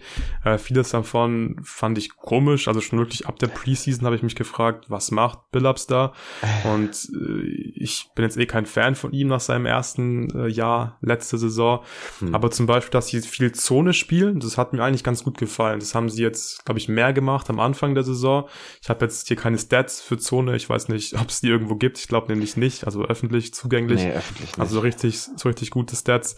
Ähm, aber die Zone war am Anfang der Saison, glaube ich, schon ziemlich effektiv und das machen sie jetzt auch immer noch. Sie haben zum Beispiel ein Spiel gegen die Jazz vor paar Tagen, haben sie es immer wieder einfach eingestreut und die Jazz waren teilweise komplett verwirrt und wussten nicht, okay, was machen wir jetzt? Und haben wirklich Possessions dann weggeschenkt, weil sie nicht wussten, was jetzt laufen sollen gegen die Zone. Und das gefällt mir schon ganz gut, dass man da ja verschiedene Sachen probiert, aber das meiste davon, also irgendwie mit Nurkic äh, zu trappen oder immer am Level vom Screen zu verteidigen, weiß ich nicht. Gerade wenn du halt Lillard und Simon schon mal hast mhm. und dann eigentlich nur Grant als jemanden, der theoretisch in der Backline-Defense einen guten Job machen könnte. Ähm, ich glaube, da müssen die Blazers auf jeden Fall nochmal wirklich ein passendes Scheme finden, dann gerne weiterhin Zone spielen, aber selbst, selbst dann äh, ist da einfach nicht zu viel, also nicht viel zu holen der Defense. Sie haben auch die zweitschlechteste Location Effective Free Throw Percentage in der gesamten Liga in der Defense, lassen viel zu viele Würfe am Ring zu und ja, ich glaube, du musst ein bisschen konservativer wieder verteidigen mit Nurkic einfach, den einfach am, am, am Ring irgendwie stehen lassen, wenn es nur irgendwie geht und dann soll der ja versuchen, die Würfe äh, da zu contesten und zu blocken. Aber auch dann, wenn du halt Drop spielst, du hast Dillard und Simons, die sind halt einfach schlechte Screen Navigator. Du hast es gesagt, das Talent in der Defense ist einfach nicht geil und ähm, ich glaube, man darf hier wirklich nicht zu viel erwarten von den Blazers an dem Ende des Feldes. Ja, das Problem mit Zone-Defense ist halt auch immer, dass sich die Gegner darauf einstellen. Also du kannst das dann relativ leicht mit ein paar Plays aus den Angeln heben und wenn du das mal ein paar Wochen gespielt hast, bist du auf dem gegnerischen Scouting-Report, dann werden da ein paar Plays vorher eingeübt, selbst in der Regular Season, wo du jetzt nicht dich so viel Matchup-spezifisch vorbereitest, aber solche mhm. Kleinigkeiten mhm. kannst du immer machen und ich glaube, das ist halt auch ein Grund, warum man da in den letzten Wochen ein bisschen mehr davon weggegangen ist, weil man halt immer wieder Phasen hatte, wo das die Gegner auch sehr, sehr stark exploitet haben. Ja, ja Deswegen, kann schon sein, ich habe halt die Zahlen nicht. Ich habe bei den Blazers es war ja, eher das Gefühl, ja, dass die, dass die Man-to-Man-Defense ähm, so schlecht ist. Also wie gesagt, letzten zwei Wochen fast 120er D-Rating. Ist die Zone wirklich schlechter? Keine Ahnung. Und da forcieren sie eigentlich, haben sie Spiele gehabt, wo sie wirklich Turnover forciert mhm. haben. Dann kannst du leicht in Transition kommen, aber wahrscheinlich hast du recht. Ähm, wenn sie es jetzt weniger spielen, dann war es wahrscheinlich nicht so super effektiv. Aber mir gefällt es generell, wenn Teams immer mhm. wieder mal ein bisschen Zone einstreuen. Kommen wir zu Offense. Die ist gut, die Blazers Offense, aber die gehört nicht zu den besten der Liga. Und das sollte sie halt, wenn du ein klares Playoff-Team sein mhm. möchtest und defensiv äh, so schlecht bist. Klar ist es schwierig. Du spielst mal ein Spiel mit Lillard und Simons, dann ist Simons im nächsten Spiel wieder die erste Option. Ich finde, äh, Jeremy Grant spielt eine super Saison offensiv, ähm, passt da immer irgendwie gut rein, macht einen guten Job. Aber ich frage mich auch so ein bisschen, ob der Fit zwischen Lillard und Simons offensiv überhaupt so geil ist. Also klar, Simons ist ein guter Shooter und so, ähm, aber Lillard ist halt einfach niemand, der Aufbau jetzt so super viel, viel macht. Und ich weiß nicht, ob die sich jetzt so, so geil ergänzen, ob es einfach nicht viel sinnvoller wäre, auf der 2 einfach einen Shooter, Verteidiger zu haben und dafür mhm. dann halt noch einen guten Wing sich reinzuholen. Ich glaube, da kommt jetzt kein Trade oder so, aber die Zahlen, die bestätigen es auch so ein bisschen. Ähm, wenn man Lillard auf dem Feld hat, ja, dann ist man offensiv ziemlich gut.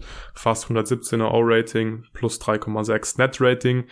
Das Problem ist, äh, Simons und Lillard gemeinsam auf dem Spielfeld ähm, haben Net-Rating von minus 2,9. Das liegt dann vor allem an der Defense, aber auch die Offense ist jetzt nicht so geil.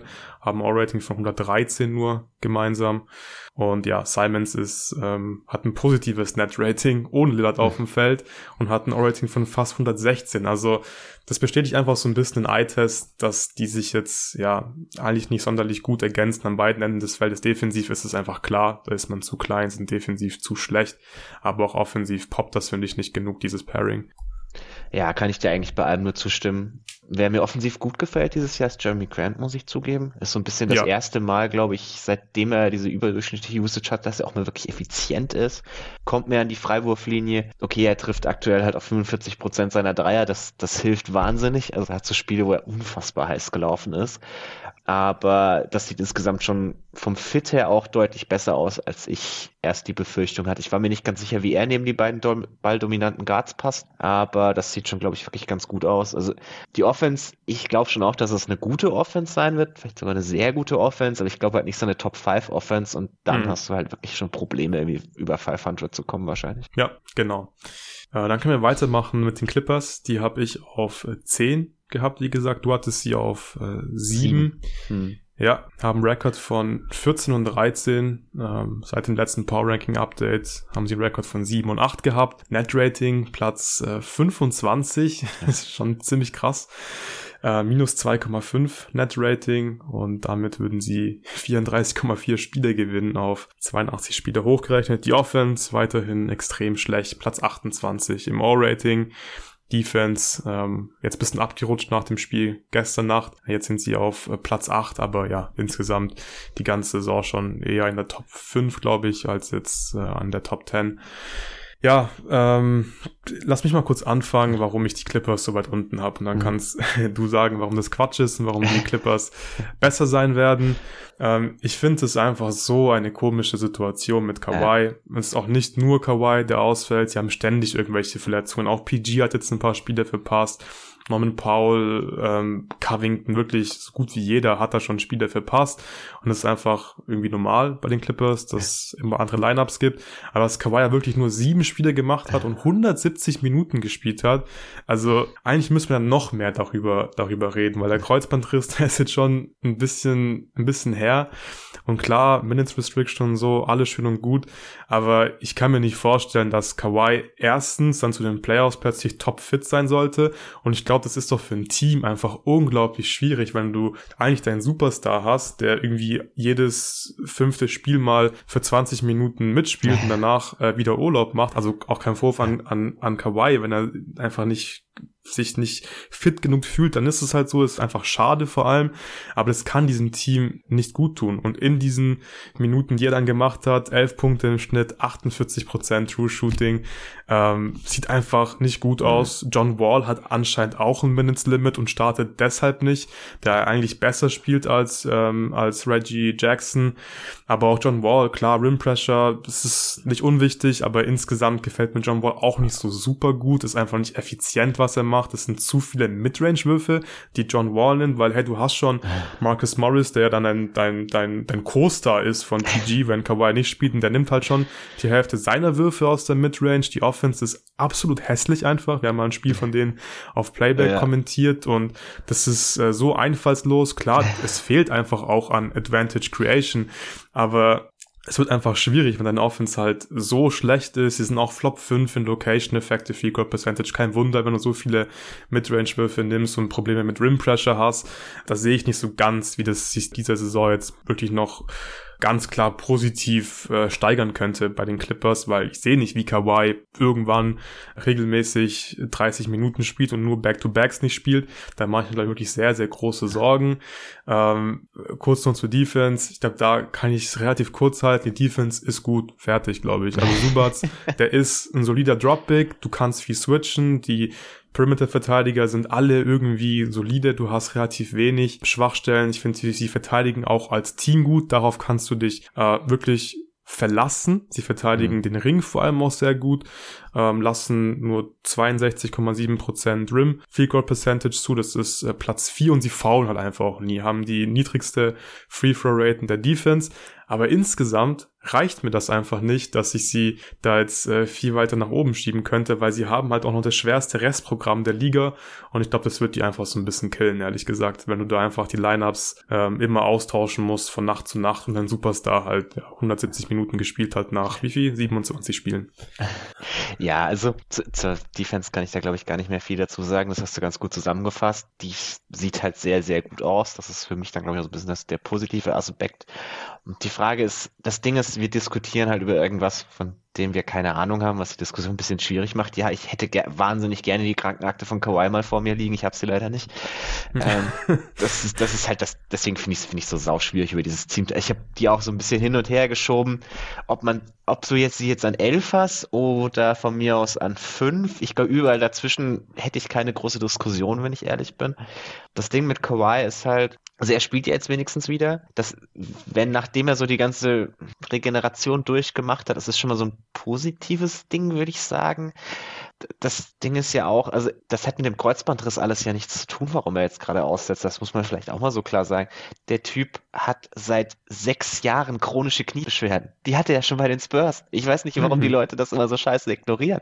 Also das ist immer so, also gerade bei den Raptors war das ja damals so, ach, oh, Kawhi hat keinen Bock zu spielen, der restet nur. Das, das Narrativ gab es ja gerne bei den Clippers dann auch so die letzten Jahre, so mit, uh, der Typ hat einfach keinen Bock auf Basketball. Nein, der Typ hat einen kaputten Körper. Ja, das ist ein sehr guter Punkt. Aber mit diesem kaputten Körper hat er halt Nummer 2019 noch eine Championship gewonnen irgendwie. Also das ist halt so das Ding bei ihm, dass du das, glaube ich, wahnsinnig schwer einschätzen kannst, wie, wie kaputt kaputt sein Knie inzwischen wirklich ist. Das kann sein, dass das inzwischen einfach komplett durch ist und der Kerl dieses Jahr am Ende 25 Spiele macht und dann sind die Clippers halt einfach scheiße, so ich muss sagen. Mhm. Oder dass er es jetzt gerade wieder so weit regeneriert hat, dass er vielleicht doch den Rest der Saison wieder so nach und nach aufbauen kann auf seine 30 Minuten. Und wenn er das kann, du merkst halt, dass die Spieler, die sie haben, alle wahnsinnig gut in eine offensive Rolle passen würde. Nur keiner davon die Rolle gerade spielt, weil sie halt alle so zwei Rollen größer übernehmen müssen.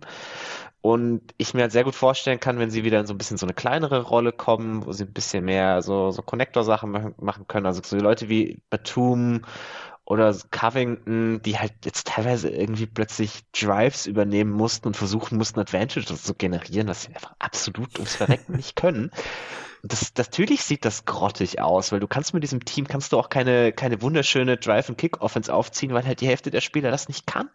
Und da, du brauchst halt Kawhi und PG, die diesen Advantage kreieren, dann hast du Unmengen an Shooting außenrum. Man hatte so ein paar Spiele, wo man das, also auch wieder schön gegen die Spurs, da haben Kawhi und PG ja beide mitgespielt und dann haben sie plötzlich irgendwie 30 von 40 Dreier reingenagelt und dann, dann sah das plötzlich aus wie ein Traum, die Offense. Äh, das ist zum Teil ein Problem der Spurs, die halt Shooter offen stehen lassen, ist zum Teil aber auch, du hast ja ein Team, das, das wahnsinnig gutes Shooting hat, wenn sie alle fit sind. Und wenn jemand für sie Vorteile generiert, die das dann irgendwie auch nutzen können. Gerade PG gehe ich halt davon aus, dass er jetzt sehr, sehr viel mehr spielen wird den Rest der Saison, weil der eigentlich nicht so der chronische Verletzungstyp ist, sondern das sind jetzt mehr so einzelne Kleinigkeiten, von denen du dich halt wieder gut erholen kannst. Ja, aber also hatte halt auch in letzter Zeit sehr, genug. sehr oft. Ja, ist richtig. nee, also ich glaube, ich glaube, die Clippers sind einfach schwer zu diskutieren, weil wir da hauptsächlich ja. über Gesundheit reden. Deswegen, ja, weiß ich gar nicht, wie viel ja, Spaß mir das klar. macht. Also das ist, ja, ja, deswegen habe ich sie wahrscheinlich ja auch ja, auf 10. Verstehen weil man kann sie einfach nicht einschätzen. Dann vertraue mhm. ich halt dann wirklich auch einem Team wie dem Blazers einfach mehr, weil da ist es halt irgendwie nur Lillard und wenn der mhm. spielt, dann spielt er halt seine äh, 30, 35 Minuten, performt gut und wenn der fit ist, dann denke ich, werden die halt besser sein als die Clippers, die ja, äh, alle fünf Spieler mal Kawhi für 20 Minuten zur Verfügung haben, aber du hast absolut recht. Es macht eigentlich relativ wenig Sinn, da über die Gesundheit der Spieler zu spekulieren und deswegen äh, kommen wir zu Platz neun. Da habe ich die Minnesota Timberwolves stehen. Da sind wir uns zur Abwechslung wieder einig. okay, sehr schön. Ja, ich habe ich jetzt auch schon relativ viel im Pod über Timberwolves geredet. Sie sind äh, stehen bei 12 und 12 jetzt. Seit dem letzten Power Ranking Update ähm, haben sie sieben ihrer zwölf Spiele gewonnen. Net Rating Platz 15, also sehr durchschnittlich dieses Team. Net Rating von 0,2 äh, auf 82 Spiele hochgerechnet werden das 41,4 Siege. Offensive Rating Platz 17 und D-Rating Platz 12. Und ja, sie haben noch einen richtig schwierigen Spielplan vor sich, deswegen habe ich sie auch nicht äh, weiter hochgeschoben. Ich glaube immer noch so ein bisschen an die Timberwolves. Ich war ja vor der Saison, oder wir beide haben ja die, äh, die yeah. Preview aufgenommen. Da haben wir gemeint, ja, safe Top 10 in der Offense und in der Defense. Ich glaube, äh, können wir auf jeden Fall schon mal feststellen, dass wir da so ein bisschen daneben lagen, dass einfach doch nicht so leicht ist. Der Fit mit äh, Gobert. Ja, Towns fällt jetzt äh, vier bis sechs Wochen aus. Ich könnte mir sogar vorstellen, also wegen der Wadenverletzung, mhm. und ich könnte mir sogar vorstellen, dass, dass, es, dass es dem Record des Teams gar nicht so sehr schadet. Weil es wird einfach viel einfacher, glaube ich, für das Team. Offensiv hast du den ja komischen Fit mit, mit Gobert und Towns offensiv nicht, sondern jetzt irgendwie ein bisschen klarer, so wer welche Rolle mhm. hat. Und defensiv, da tut dir ähm, Carl Anthony Towns natürlich äh, in den seltensten Fällen irgendwie gut. Wir kommen zu Defense auch später nochmal. Äh, da habe ich ein paar Zahlen rausgesucht. Aber erstmal, Tobi, was hältst du von den Timberwolves aktuell? Aua? Ja. nee, also es ist, es ist eigentlich schade, weil ich war ja bei diesem Team extrem optimistisch vor der Saison, ja. beide. Um, es tat halt so die ersten Wochen, tat es offensiv, was man da gesehen hat, schon wirklich sehr, sehr weh. Also über die Defense können wir nochmal gerne getrennt reden. Ich glaube, das ist, das ist nicht so viel anders als das, was man eigentlich erwartet hat, aber äh, die Offense ist schon wirklich mau gewesen. Der offensive Fit hat viel schlechter funktioniert, als ich mir das erhofft habe, was zum Großteil gar, also man, man schiebt das natürlich leicht irgendwie auf Gobert, wenn man sagt, der macht ja offensiv nichts was prinzipiell auch richtig ist. Klar, das ist so ein Spieler, der, der deine Offense nicht irgendwie im Alleingang hochbringt. Andererseits, Low Usage, High Efficiency Rollman, wie viele Offenses der Liga haben den und der reißt dich jetzt im Normalfall auch nicht alleine runter. Na, das Problem ist, die hatten offensiv halt sowas von überhaupt kein Movement. Also klar, da ist Gobert ein riesiger Teil davon, weil er, wenn er nicht in die Action involviert ist, eben irgendwie nur am Dunkerspot rumlümmelt und eigentlich hauptsächlich so halt als Screener involviert werden muss. Aber auch die anderen Spieler haben sich da wirklich nicht mit Ruhm beklickert. Also diese, diese Unmengen an Possessions, die Anthony Edwards inzwischen viral schon durch die Decke geht, wo er irgendwo ja. rumsteht mit den Händen in den Hüften. Also, wie, wie man sowas als junger Spieler machen kann. Also muss ich auch sagen, das ist wieder so, so ein Fall von, ich weiß nicht, Umfeld, das dir sowas durchgehen lässt. Also mach das mal bei Pop. Ich glaube, die nächsten zwei Wochen deines Lebens wirst du nicht mehr glücklich im Training das ist halt, man hat da Spielern relativ viel Freiheit gegeben, die ein bisschen mehr Anleitung bräuchten. Also auch Carl Anthony Towns, was so Off-Ball-Movement angeht, hat er halt noch nie gemacht. Weiß, schlicht und einfach weiß er nicht, wie es geht, hat er kein, vielleicht auch keinen Bock drauf. Äh, weil, wenn du halt dann so mehrere Spieler hast, auch D'Angelo Russell ist, was Off-Ball-Movement angeht, inzwischen wieder zu seinen besten äh, Golden State-Zeiten zurückgekehrt was halt auch sehr rough aussah schon immer. Dann hast du da irgendwie noch Jaden McDaniels rumrennen, dessen Wurf nicht so wirklich fällt, der dann auch keine Gravity hat. Und das sind dann deine fünf Spieler auf dem Feld. Ja, wo soll denn irgendwie die Bewegung für die gegnerische Defense herkommen? Und wenn du dann halt alles so ein bisschen aus dem Stand machst, klar sieht das plötzlich sau schwierig aus. Hm. Und da habe ich halt wirklich gedacht, dass man gerade von Finch irgendwie ein bisschen mehr sehen würde, dass man irgendwie es schafft, dass Cat und Ant halt irgendwie Offball auch gegenseitig irgendwie Screen stellen, zur Dreierlinie poppen, dass man dann Ant so ein bisschen den Drive zum Korb gibt, als Cutter, Cat dann als Popman an die Linie, was sau schwer zu verteidigen ist, wenn man es mal gemacht hat. Also es, es, gibt immer wieder so Szenen, wo man irgendwie so, so ein Spain Pick and Roll mit Gobert und Cat läuft, mit Ant als Ballhändler oder sowas und Russell, wo Russell sich dann auch Offball mal bewegt nebendran. Das, das sieht alles traumhaft aus, wenn man es mal läuft, aber man sieht ganz, ganz wenig davon. Das einzig kleine Lichtblick-Ding, was ich vielleicht habe, ist, wenn man sich halt mal anguckt, wo die Timberwolves letztes Jahr am 9.12. offensiv waren, da waren sie halt Platz 22 der Liga. Das ja. sah auch nicht gut aus. Und am Ende der Saison, so ab Februar, waren sie irgendwie die beste Offense der Liga. Da hat man auch ein bisschen gebraucht, bis die Schemes saßen. Das vielleicht sind das einfach Spielertypen, die ein bisschen länger brauchen, weil sie halt alle nicht so das, das riesen äh, viel for the Game offensiv haben. Das war ja bei, bei Ant auch schon immer so, so ein Punkt, wo man sich, wo man Fragezeichen hatten, wie, wie gut er in solchen Sachen ist, einfach das, das Spiel zu fühlen auf dem Feld, wo er sich jetzt hinbewegen muss, was er wann machen muss. Towns war ja auch schon immer so, dass das jetzt nicht so seine allergrößte Stärke ist. Gobert sowieso überhaupt nicht. Russell hat das eigentlich, aber macht halt ohne Ball in der Hand meistens auch nicht so viel. Also es ist, glaube ich, ein bisschen komplexer zu analysieren, als es dann oftmals gemacht wurde. Das war dann halt so, Gobert tankt das Spacing, ja kein Wunder, taugen die offensiv nichts mehr. An so einfach ist es für mich halt nicht, weil du machst Spacing nicht mit einem Spieler, schon gar nicht mit deinem Big, der eigentlich eh nur der Rollman sein soll, der das oft genug einfach nur ist sondern man hat da wirklich teilweise irgendwie Scheme-Probleme, man hat da Spielermentalitätsprobleme. Man hat teilweise auch wirklich, dass einem einfach Bankspieler weggebrochen sind. Man merkt, wie wichtig Malik Beasley zum Beispiel für dieses Spacing war. Das wird halt jetzt durch Leute ersetzt, die nicht mehr dieses, dieses absolute Level von, von High-Volume-Shooter ist, das er halt immer war. Der war ja auch, der war auch immer ein guter Off-Ball-Mover. Das sieht man jetzt auch bei den Jazz. Das konnte er bei den Wolves auch schon. Da fehlt, das fehlt jetzt völlig. Irgendwie der einzige Spieler in dem Kader, der das gefühlt kann, ist Brent Forbes.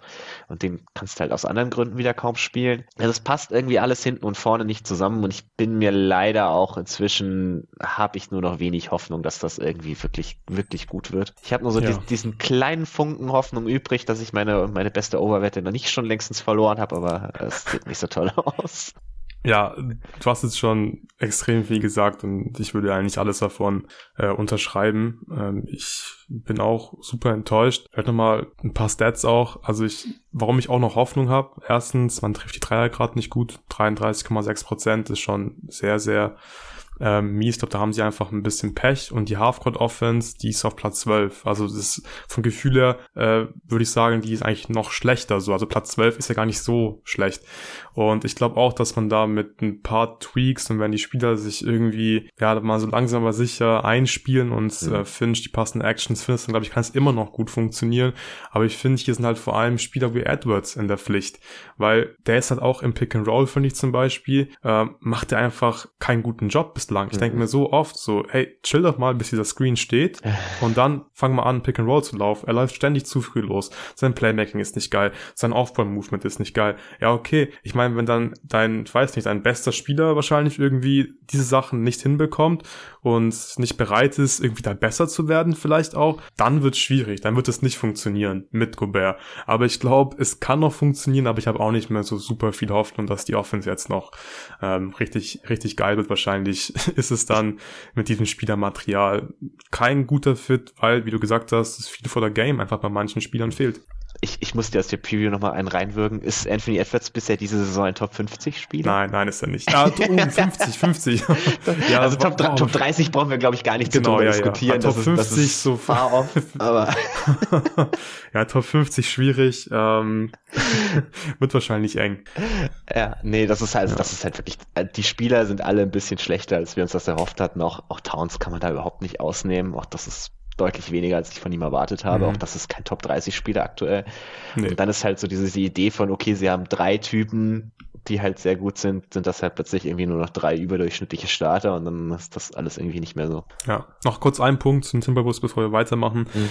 Ähm, die, die, also die Starting Five hat inzwischen Net Rating von plus 5,4. Die war ja ewig ähm, mhm. äh, sehr, sehr schlecht, die Starting Five. Und die ist, äh, hat ein Net-Rating von 5,4, weil die Defense so gut ist. Und das liegt einfach an Rudy Gobert. Die haben ein D-Rating yes. von 104,4. Das ist ziemlich gut. Und die Zahlen zeigen halt auch, ähm, dass das Problem ist ja vor allem auch, weil Russell, Edwards und Towns ohne Gobert, die haben Net-Rating von minus 14,9 und ein D-Rating von 132,7. Das ist so unglaublich schlecht. Und wenn die halt nicht verteidigen können, dann brauchst du halt wahrscheinlich einfach einen guten defensiven Center und Gobert ist wahrscheinlich der Beste und dann liegt es halt einfach nicht nur an Gobert, dass der Fit offensiv nicht so geil ist, weil wenn Towns ein geiler Verteidiger wäre, dann hätten die niemals Gobert reingeholt und deswegen müssen sich halt Cat, Edwards noch Russell offensiv anpassen, damit das funktionieren kann.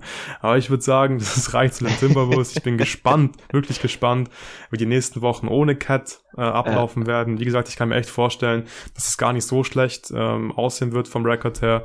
Aber ja, dann mal gucken, wie es dann wieder mit Towns und Gobert auf dem Spielfeld aussieht. Das war jetzt unser Platz 9 und jetzt kommen wir zu Platz 8. Da hatte ich die Blazers und du hattest auf 7 die Clippers. Wen hast du auf Platz 8? Die Kings. Kings, cool. Die habe ich auf 7.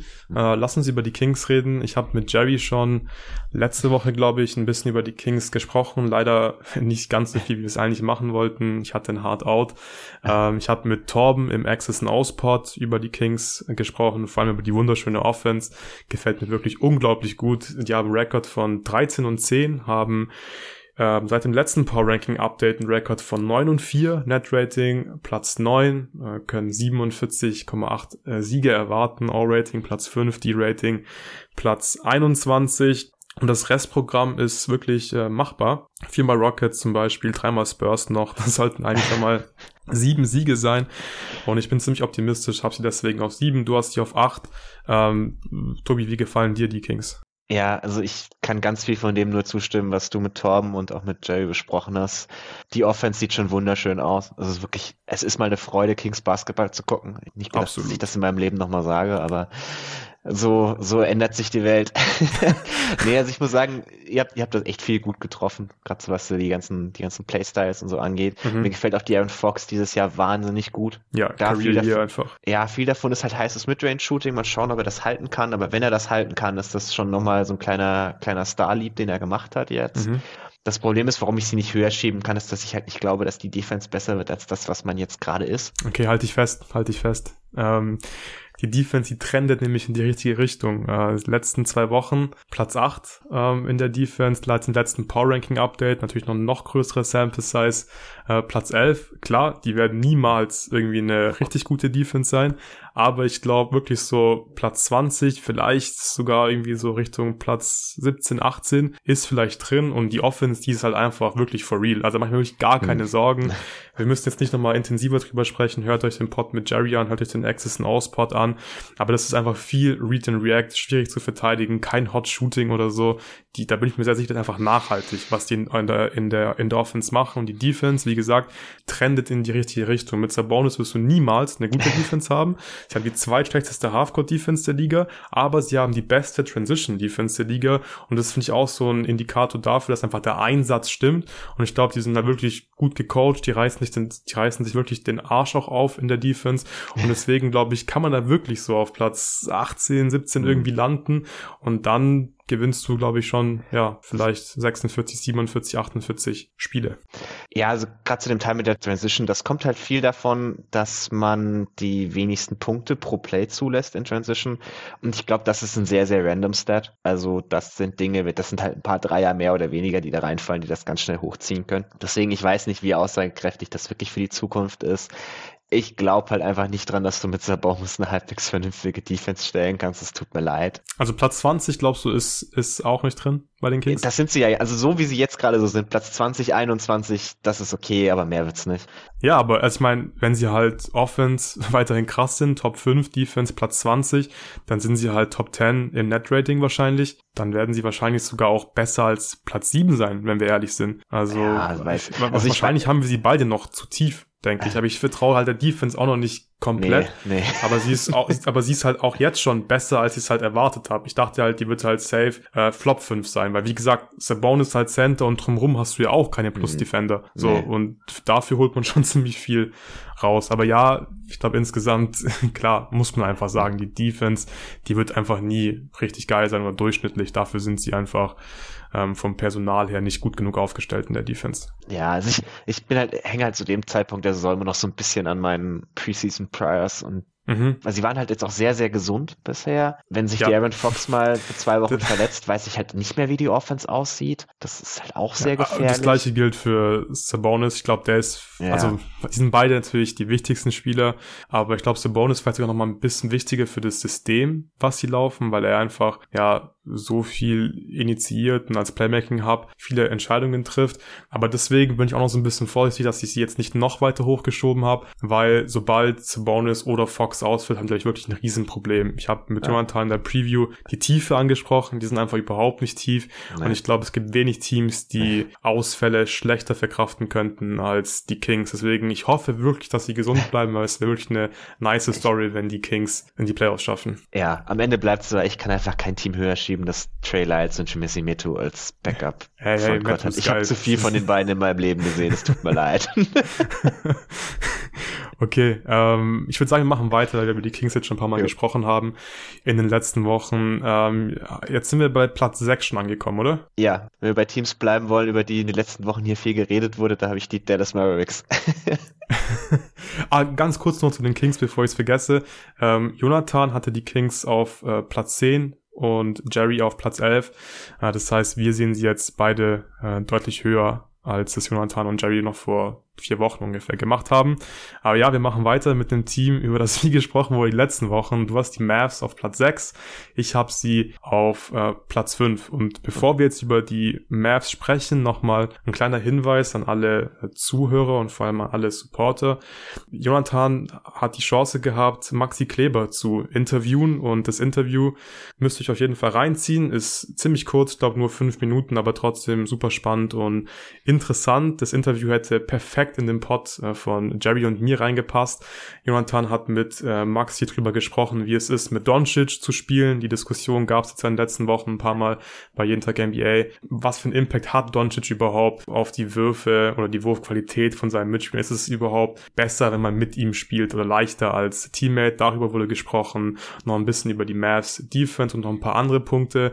Alle Supporter haben eine E-Mail bekommen und ihr findet das Interview auch im Discord. Da hat Jonathan gestern Post rausgehauen. Checkt es auf jeden Fall aus. Wie gesagt, nur fünf Minuten, aber trotzdem solltet ihr euch das nicht entgehen lassen. Ja, hey Maxi, wie geht's dir? Mir geht's gut, wie geht's dir? Ja, super. Ich äh, möchte dir gerne als allererstes mal Grüße vom Jerry Engelmann ausrichten, falls du dich an den noch erinnern kannst. Ja, Dankeschön, liebe Grüße zurück. Sehr schön. Ähm, der äh, hatte jetzt diese Offseason von deinen Dallas Mavericks zu äh, meinem Podcast jeden Tag NBA gewechselt mhm. und nimmt einmal die Woche hier mit mir zur NBA auf. Äh, hörst du selbst eigentlich auch NBA-Podcasts? Nee, ich glaube, NBA-Podcasts habe ich äh, jetzt länger nicht mehr gehört. Nee. ja, ist witzig. Ich habe das auch schon mal den Daniel Theiss gefragt und äh, der hat gemeint, er kommt da auch nicht zu. Aber hat mich jetzt einfach mal interessiert. Ähm, was ich auch mal mache, ist Spiele kommentieren äh, live mhm. und mein Kollege und ich haben am letzten Samstag Mavs gegen Raptors live kommentiert mhm. und ich wollte dich fragen, was, was beim letzten Play eigentlich der Plan war und was da schief ging. Da warst du ja ähm, frei an der Freiwurflinie nach ja, dem Out-of-Bounds-Play und der Plan ja. war, für drei zu gehen. Wir hatten keine Timeout mehr, weil wir dann eine Timeout genommen haben. Und deswegen habe ich den Ball dann rausgekickt. Und dann kam der Ball von Reggie zu Dorian in, äh, in die Ecke. Und Dorian hat gedacht, dass ich weiter zum Korb gehe. Und ich habe aber gesehen, dass er nicht frei für den Wurf ist. Und ich dachte, er zieht nochmal zum Korb. Dadurch wollte ich rausgehen an die Top of the Key äh, für Spacing und dann selber mich äh, für einen Drei-Punkte-Wurf anbieten. Und dann war es ein Turnover und Spiel vorbei. Ja, ja, schade, macht der, hat ja durchaus Sinn ergeben, dass ihr da auf einen äh, Dreier gehen wolltet. Mhm. Ja, was ich auch noch fragen wollte, ist, wie ist es für dich mit Luka Doncic zu spielen? Hast du das Gefühl, dass du durch ihn deutlich mehr offene Würfe bekommst oder hat es vielleicht auch seine Schattenseiten, weil er ja zumindest aktuell so wahrscheinlich der balldominantste Spieler der gesamten Liga ist. Nee, mit Luca zusammenzuspielen macht natürlich extrem viel Spaß. Und zum einen, äh, was er alles kann und wie er spielt und wie er das Spiel navigiert, ist echt faszinierend mit anzuschauen. Also man sitzt auch auf der Bank oder auf dem Spielfeld äh, selbst und man schaut einfach zu und denkt sich, wie hat er das jetzt schon wieder gemacht? Ähm, muss natürlich immer bereit sein für einen Ball, der nach draußen kommen kann, für einen Wurf. Ähm, aber ich glaube, er, er ist natürlich sehr balldominant, aber er kreiert auch so viele gute Situationen für uns, ähm, dass es auf jeden Fall sehr effektiv ist. Ja.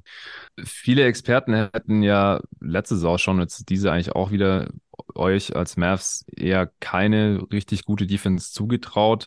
Ähm, jetzt seid ihr wieder ein überdurchschnittliches Defensivteam. Wenn man sich anschaut, wie viele Punkte die Gegner auf 100 Possessions machen, letztes Jahr Platz 8, jetzt gerade Platz 11. Was ist da aus deiner Sicht so das Erfolgsrezept und welche Rolle spielt da vielleicht auch Coach Sweeney so als Defensive Coordinator? Also Coach Sweeney ist, ist sehr smart, ist wirklich immer sehr gut vorbereitet, hat auch ähm, gute Gameplans für uns. Ich würde allerdings sagen, dass wir Spieler aktuell das nicht gut umsetzen. Also wir haben natürlich jetzt Spiele gehabt, ähm, wo die Gegner wenig gescored haben, aber viel lag auch daran, dass, dass die einfach nicht getroffen haben. Ich glaube, da gab es viele Misskommunikationen unter uns und, und, viele Situationen, wo wir einfach nicht gut gespielt haben. Also wenn ich eins der Dinge gerade aktuell ändern könnte, dann wäre das eigentlich, wie wir verteidigen, weil ich glaube, dass wir da noch besser sein können und klarer sein können. Wir haben ähm, die ganzen Statistiken, wir haben die Vorbereitungen, was wir machen sollen, unsere Systeme, alles Mögliche. Aber wir als Spieler ähm, aktuell machen da keinen guten Job, um das umzusetzen. Offensiv kriegen wir unsere offenen Würfe. Ähm, die müssen wir natürlich auch verwerten, aber ich glaube, in der Defensive können wir trotzdem noch einen größeren Sprung machen. Auch wenn wir nicht so schlecht dastehen, glaube ich, dass wir besser sein sollten. Mhm. Ja, letzte Saison hat ihr am Ende dann sogar noch besser, vor allem, weil ihr in der zweiten Saisonhälfte da richtig aufgedreht habt. Ja. Was mir noch aufgefallen ist, dass du statistisch die, die kleinste Rolle deiner Karriere hast, Usage Percentage, also die Anzahl der Possessions, die du selbst verbrauchst, äh, sozusagen ist der kleinste Wert deiner gesamten Karriere. Was denkst du, woran das liegt? Merkst du dir selber auch, dass du weniger Würfe nimmst als sonst in der Offense? Ja, wir haben äh, neue Spieler, dadurch gestaltet sich das Spiel auch ein bisschen neu. Ähm, wir haben natürlich jetzt äh, Timmy, der zurückgekommen ist. Wir haben Christian Wood, der ähm, dazu gestoßen ist. Und wir haben lauter Spieler und viele Spieler, vor allem offensiv, die halt auch werfen wollen. Ähm, meine Rolle ist, ich verteidige. Ich bin zuständig für Floor Spacing und manchmal für Pick and Short Rolls, je nachdem, ob Luca getrappt wird, also gedoppelt wird oder nicht. Und ähm, davon ist es abhängig. Also ich bin mhm. nicht davon abhängig, ob ich jetzt äh, acht Würfe, zehn Würfe oder vier oder drei Würfe bekomme, sondern ich muss einfach mein Spiel spielen, weil ich weiß, dass wir genügend Leute haben, haben, die auch werfen wollen oder werfen können oder auch in der Offensive so eingebunden sind. Und ähm, von daher mache ich mir darüber eigentlich keine Gedanken, sondern versuche einfach nur den Rest ähm, so zu machen, dass ich der Mannschaft helfen kann. Screening, extra Pässe und so weiter. Jetzt zu den Mavs Records 13 und 11 äh, waren zwischenzeitlich mal unter 500, nachdem sie gegen die Raptors und Bucks verloren haben. Ähm, seit dem letzten Power Ranking Update 7 und 7, also genau bei 500. Net Rating Platz 6, also ich glaube, da kann man schon ein bisschen erkennen, die ähm, underperformen ihr Net Rating mhm. ziemlich. Laut dem Net Rating äh, würden sie nämlich 51,2 Spiele auf 82 Spiele hochrechnet gewinnen, aber ja, haben schon ziemlich viele knappe Spiele blöd verloren. All Rating Platz 6 und D-Rating Platz 11. Also eigentlich ziemlich gut, dass man in beiden Kategorien ja zumindest in der Top 10 kratzt, im Fall von der Defense jetzt. Und die Mavs, die haben das zweitleichteste Restprogramm im Westen. Das ist wahrscheinlich auch noch ein Faktor. Ähm, ich halte mich jetzt bei den Mavs wirklich mal ein bisschen zurück. Ich hatte mit Javi schon über eine Stunde über die Mavs gesprochen. Da hat sich, glaube ich, nicht sonderlich viel geändert. Ich habe jetzt keine neuen Takes, deswegen Tobi, hau du einfach raus, warum du die Mavs auf Platz 6 hast. Ja, also ich glaube, wir können uns da relativ kurz halten. Ich stimme auch viel von mhm. dem zu, was ihr besprochen habt. Man merkt, dass die Mavs jetzt langsam nach und nach so ihre Lineups gefunden haben. Also mir gefällt zum Beispiel das Lineup, wenn man Josh Green relativ früh für Spencer Dinwiddie reinbringt, ganz gut. Auch wenn Christian Wood da meistens noch sitzt, aber da hat man schon mal so ein Lineup, das, auch wenn es relativ klein ist, das ein, irgendwie einen viel besseren Mix hat, der auf beiden Seiten des Feldes ganz gut funktioniert gerade auch mit, wenn man sich ein bisschen überlegt, wie man Wood besser einbinden kann. Ich glaube, da sind viele Dinge dabei, die so jetzt sich nach und nach gefunden haben. Das macht dann schon Hoffnung, dass es die nächsten Wochen eher noch ein bisschen aufwärts geht. Ansonsten habe ich, glaube ich, eure Diskussion hauptsächlich noch hinzuzufügen, dass ich die ganze Diskussion um Luca und Transition Offense, glaube ich, für ein bisschen übertrieben halte, weil ich bin gar nicht unbedingt der Meinung, dass der primäre Ballhändler unbedingt immer selber derjenige ist, der rennen muss wie blöd, weil kostet mhm. dich einfach zu viel Energie. Ich weiß nicht, wann wir das letzte Mal LeBron James wirklich in Transition selbst die Pacer Pushen sehen. Das dürfte wahrscheinlich, da hat er wahrscheinlich noch in Miami gespielt. Aber was solche Typen halt können, also LeBron, Jokic, das sind so zwei so die Hauptbeispiele, sind so Outlet-Pässe für. Mitspieler, mhm. die halt rennen. Und das kann Luca ja auch. Und genau das erwarte ich halt mehr von ihm. Dafür müssen seine Mitspieler aber vor allem mehr, ren mehr rennen. Also ich glaube, man hat das ganz schön gesehen mit Green ein paar Mal, weil Josh Green ist so ein Typus, der rennt immer wie ein Irrer nach vorne.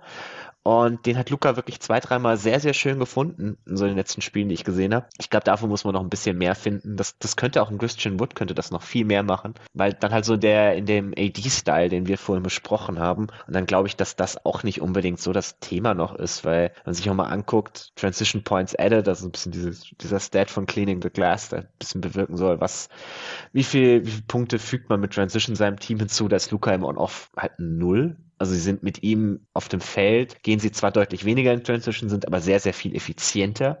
Und ich glaube, wenn du das so als Kombi hast, dann ist das schon völlig okay. Und man sieht ja dieses Jahr auch, was, was für einen insgesamt extrem positiven On-Off-Impact Luca hat. ist jetzt bei neun inzwischen, plus neun. Klar, da ist viel davon, dass, dass sie halt ohne ihn in der Offense gar nichts mehr kreieren können. Aber ich glaube, man, man findet jetzt nach und nach Kombis, die gerade um Luca herum halt sehr gut passen. Klar, man muss das Team immer an ihm anpassen, aber ich glaube, das hat man jetzt langsam wirklich hinbekommen und dann sehe ich da gerade offensiv ein ziemlich hohes Ceiling für das Team eigentlich. Ja, dem habe ich überhaupt nichts mehr hinzuzufügen. Wir sind uns ja auf einer Platzierung auch äh, relativ einig. Ich habe sie auf fünf, mhm. du auf sechs. Ich habe die Golden State Warriors auf sechs. Die habe ich auf fünf. okay. Ja, dann fasst das ja auch halbwegs äh, zusammen. Die Golden State Warriors stehen aktuell bei 13 und 13. Seit dem letzten Power Ranking Update haben sie neun ihrer 15 Spiele gewinnen können. Net Rating Platz 8. Ähm, hochgerechnet auf 82 Spiele wären das 47,9 Siege. Im O-Rating stehen sie auf ebenfalls auf Platz 8 und im D-Rating auf Platz 16. Ja, ich hätte die Warriors wirklich gerne noch weiter oben, aber die haben auch keinen leichten Restspielplan und ja, irgendwie kommen sie halt nie so richtig in Fahrt. Es kommt dann immer wieder irgendwie eine, eine dumme Niederlage oder es ist mal irgendwie jemand verletzt. Jetzt fällt zum Beispiel Wiggins ähm, erstmal übers Wochenende äh, sicher aus. Ähm, Draymond und Curry haben das Spiel gegen die Jazz verpasst, aber es wird jetzt nichts Langfristiges sein. Aber ich glaube, insgesamt kann man einfach festhalten, dass dieser Two-Timelines-Plan einfach überhaupt nicht funktioniert. Ja. Und ich finde es gut, dass die Warriors jetzt so ein bisschen davon weggekommen sind. So Kuminga hat ein super starkes Spiel gegen die Jazz gemacht, hat wirklich ein bisschen Bullyball spielen können, krasse Putbacks gehabt, krasse so Power-Finishes am Ring. Und ich glaube, der kann schon ein Rotation-Spieler sein, aber ja, klar, Wiseman, den kannst du einfach nicht spielen lassen aber trotzdem sind die Warriors immer noch nicht konstant genug. Dann verlierst du halt so ein Spiel wie gegen die Pacers beispielsweise. Es tut einfach extrem weh in so einer starken Western Conference Trotzdem bin ich schon noch ziemlich optimistisch, was ja gerade so ein bisschen das Ceiling dann für die Playoffs angeht und auch für die Platzierung jetzt. Klar, Platz 6 nicht so geil, aber ich glaube, sie können das Playen vermeiden, weil Steph Curry spielt einfach auf MVP-Level, ist krass, was der Typ macht. Draymond sieht okay aus, finde ich. Wiggins spielt einfach gut. Clay, seine Wurfauswahl ist äh, eine Katastrophe, aber es wird ein bisschen, ein bisschen besser. Und das Wichtigste ist, die Zahlen, die bestätigen auch. Die Starting Five ist krass. Net Rating plus 23,1. Die Splash Pool Lineup, Net Rating plus 9,2. Das Problem ist, sobald Curry nicht spielt, haben sie Net Rating von minus 11,3. Aber der spielt zum Glück äh, viele Minuten. Ja, ich glaube, die Warriors, die sind einfach, die sind einfach trotzdem ein gutes Team. Was sind deine Gedanken zu den Warriors? Ja, also ich glaube, man hat sich auch da jetzt langsam ein bisschen stabilisiert, die Rotation ein bisschen ausgemistet, so böse das klingt. Also über die letzten zwei Wochen ist man jetzt bei plus siebener Net-Rating. Die Defense hat sich jetzt wirklich stabilisiert. Man hat klar immer wieder diese Spiele drin, die man dumm wegschmeißt, aber ich, also für mich ist das immer nicht so bedeutungsvoll, wenn ich ehrlich bin. Klar, das sind die Spiele, die irgendwie im Kopf hängen bleiben, aber so über eine 82-Spiele-Saison hinweg sind das am Ende vier, fünf Spiele, die du gewinnst oder nicht. Ich glaube, das ist gar nicht so dramatisch. Dass man jetzt eher so ein was gefunden hat, das halt läuft, ist da viel, viel interessanter. Ich bin mal gespannt, was man mit der Bank macht, weil mir gefällt Jordan Poole dieses Jahr deutlich mehr in so einer Off-Ball-Rolle auch wieder. Also man hat das am Anfang der Saison viel versucht, mit ihm so als Pick-and-Roll-Creator. Klar, mit Wiseman als Rollman von der Bank war das irgendwie auf beiden Seiten eine schwierige Kombi, aber auch Poole war als Pick-and-Roll-Operator jetzt wirklich nicht gut. Mhm. Und da merkt man halt, dass es ihm auch deutlich besser tut, wenn er eben so neben anderen Creator noch spielt. Ich glaube, ich würde versuchen, ihn möglichst viel mit Draymond auf dem Feld zu haben. Man hat bisher viel Draymond und Steph zusammengepackt. Ich glaube, ich würde eher versuchen, Draymond und Pool zusammenzupacken, dass die beide auf dem Feld sind, wenn Steph nicht spielt. Weil Steph kannst du ruhig auch mal so, so ein bisschen High Pick and Roll mit Kevin Looney oder sowas laufen lassen. Das ist gefährlich genug, da brauchst du nicht unbedingt Draymond. Also ich glaube, da kann man noch so ein bisschen was an der einen oder anderen Stelle tweaken, aber man hat jetzt schon zumindestens gefunden, wo man hin will. Ich verstehe nicht so ganz, warum man Moses Moody auch direkt aus der Rotation verbannt hat. Defense ist zu schlecht, glaube ich. Ich, ich hätte es mir auch gewünscht, dass er, ja, dass er ein Rotation-Spieler wird, weil klar, guter Shooter irgendwie, aber defensiv ist, glaube ich, einfach nicht gut genug. Aber ja. So, ich weiß nicht, also ich finde den nicht so schlimm defensiv, gerade so On-Ball, wenn die Verteidiger neben ihm sind, sind finde ich nicht Also er spielt, okay. also das Ding ist ja, er spielt ja auch nicht so super viel einfach, du hast gesagt, er ja. wurde aus der Rotation so ein bisschen verbannt, deswegen ist es halt schwierig, weil mhm. man sieht es einfach nicht so oft spielen, deswegen bin ich mir jetzt auch nicht zu 100% sicher aber er ist mir jetzt selten irgendwie positiv aufgefallen in der Defense und ich schätze mal schon irgendwie was dran sein wird, wenn Steve Kerr ihm nicht vertraut, weil ja, ich meine, Wiseman, klar, noch ein höherer Pick gewesen, aber dem wurde halt blind vertraut, auch Kuminga mhm. hat immer wieder seine Chancen bekommen, der hat es auch ein bisschen genutzt. Ich glaube, irgendwas wird schon dran sein, dass seine Defense einfach nicht gut genug ist, weil also, in der Offense es glaube ich nicht bei Moses Moody. Was, was ich von den dreien gesehen habe, fand ich bisher Moody halt den interessantesten von den dreien. Ja, ich eigentlich auch. Das habe ich auch in der Preview gesagt, dass ich auch glaube, dass Moody wirklich ein Rotation Piece sein könnte, weil Kuminga macht zu viele Fehler einfach mhm. auch. Aber ich weiß nicht, ich, ich kann es mir nicht anders erklären, dass Moody die Rotation nicht packt, weil das Shooting wäre einfach auch wichtig, wenn er die Warriors mhm. defensiv nicht killen würde, dann würde es ja einfach perfekt reinpassen eigentlich. Ja, ich habe bei Steve Kerr, ich weiß nicht, seine Rotationen sind manchmal nicht so ganz mein Fall. also da habe ja. ich mit ihm schon öfters irgendwie so, so Kleinigkeiten gehabt, wo ich irgendwie einfach nicht zustimme.